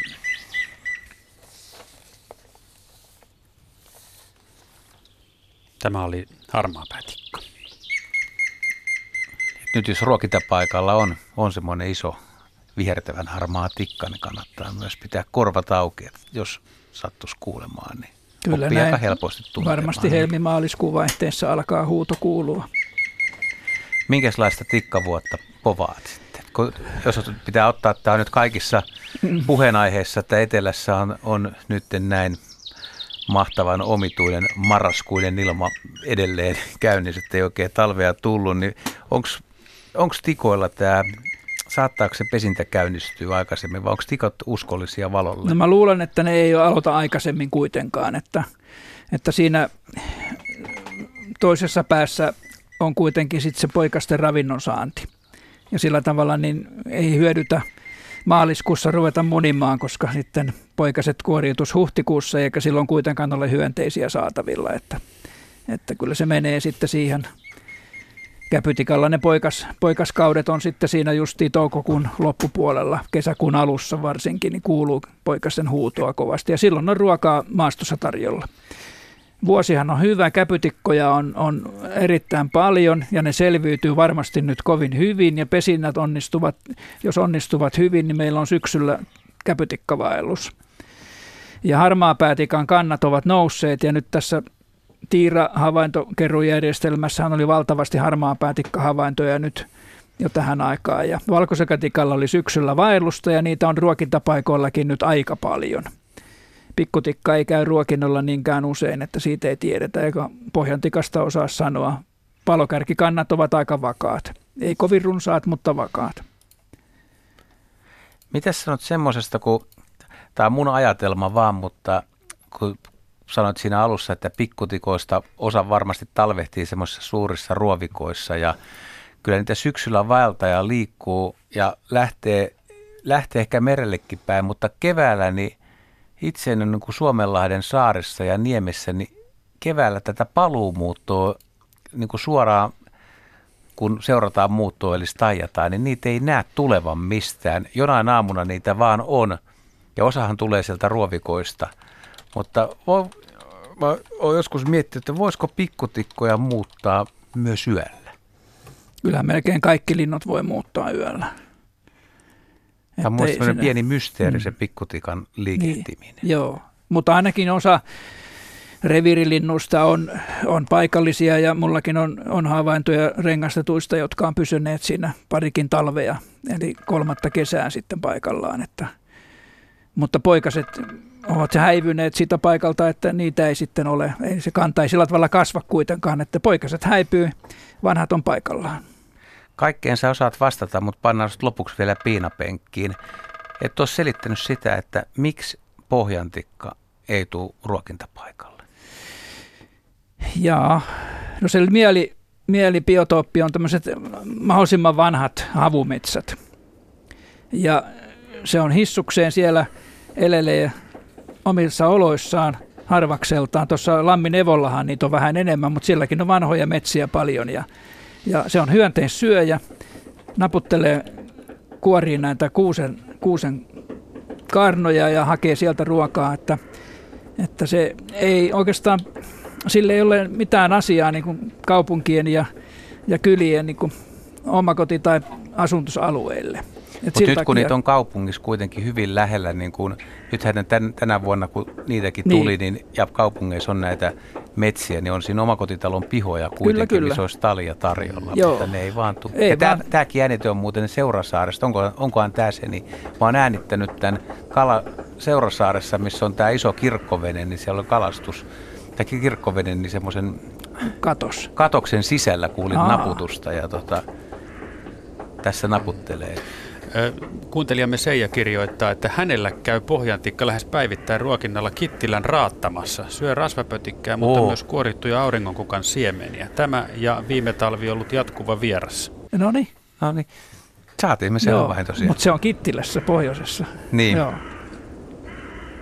Mutta se on... Puolitoista minuuttia, niin. Niin, miten sitä puolitoista minuuttia aikaa, pistetäänkö vielä joku... No, jos voisi ajatella, että jos perustaa tikkaruokinnan, niin, niin se kannattaisi olla jossakin semmoisessa sekametsässä tai muuten, jossa nyt on ihmissilmääkin ihan mukavaa maastoa ja, ja läskiä, niin kuin nämä tikkamiehet sanoo S6, eli tätä sian selkä silavaa, semmoista oikein tuumanpaksusta läskiä, ja sitten laittaa semmoisen rautalanka verkon alle, koska muuten näädät vie ne saman tien oravat. Mutta ehkä vaan minkkiverkko kelpaa, koska tavallinen katiskaverkko, niin näädäthän puree ne kaikki poikki.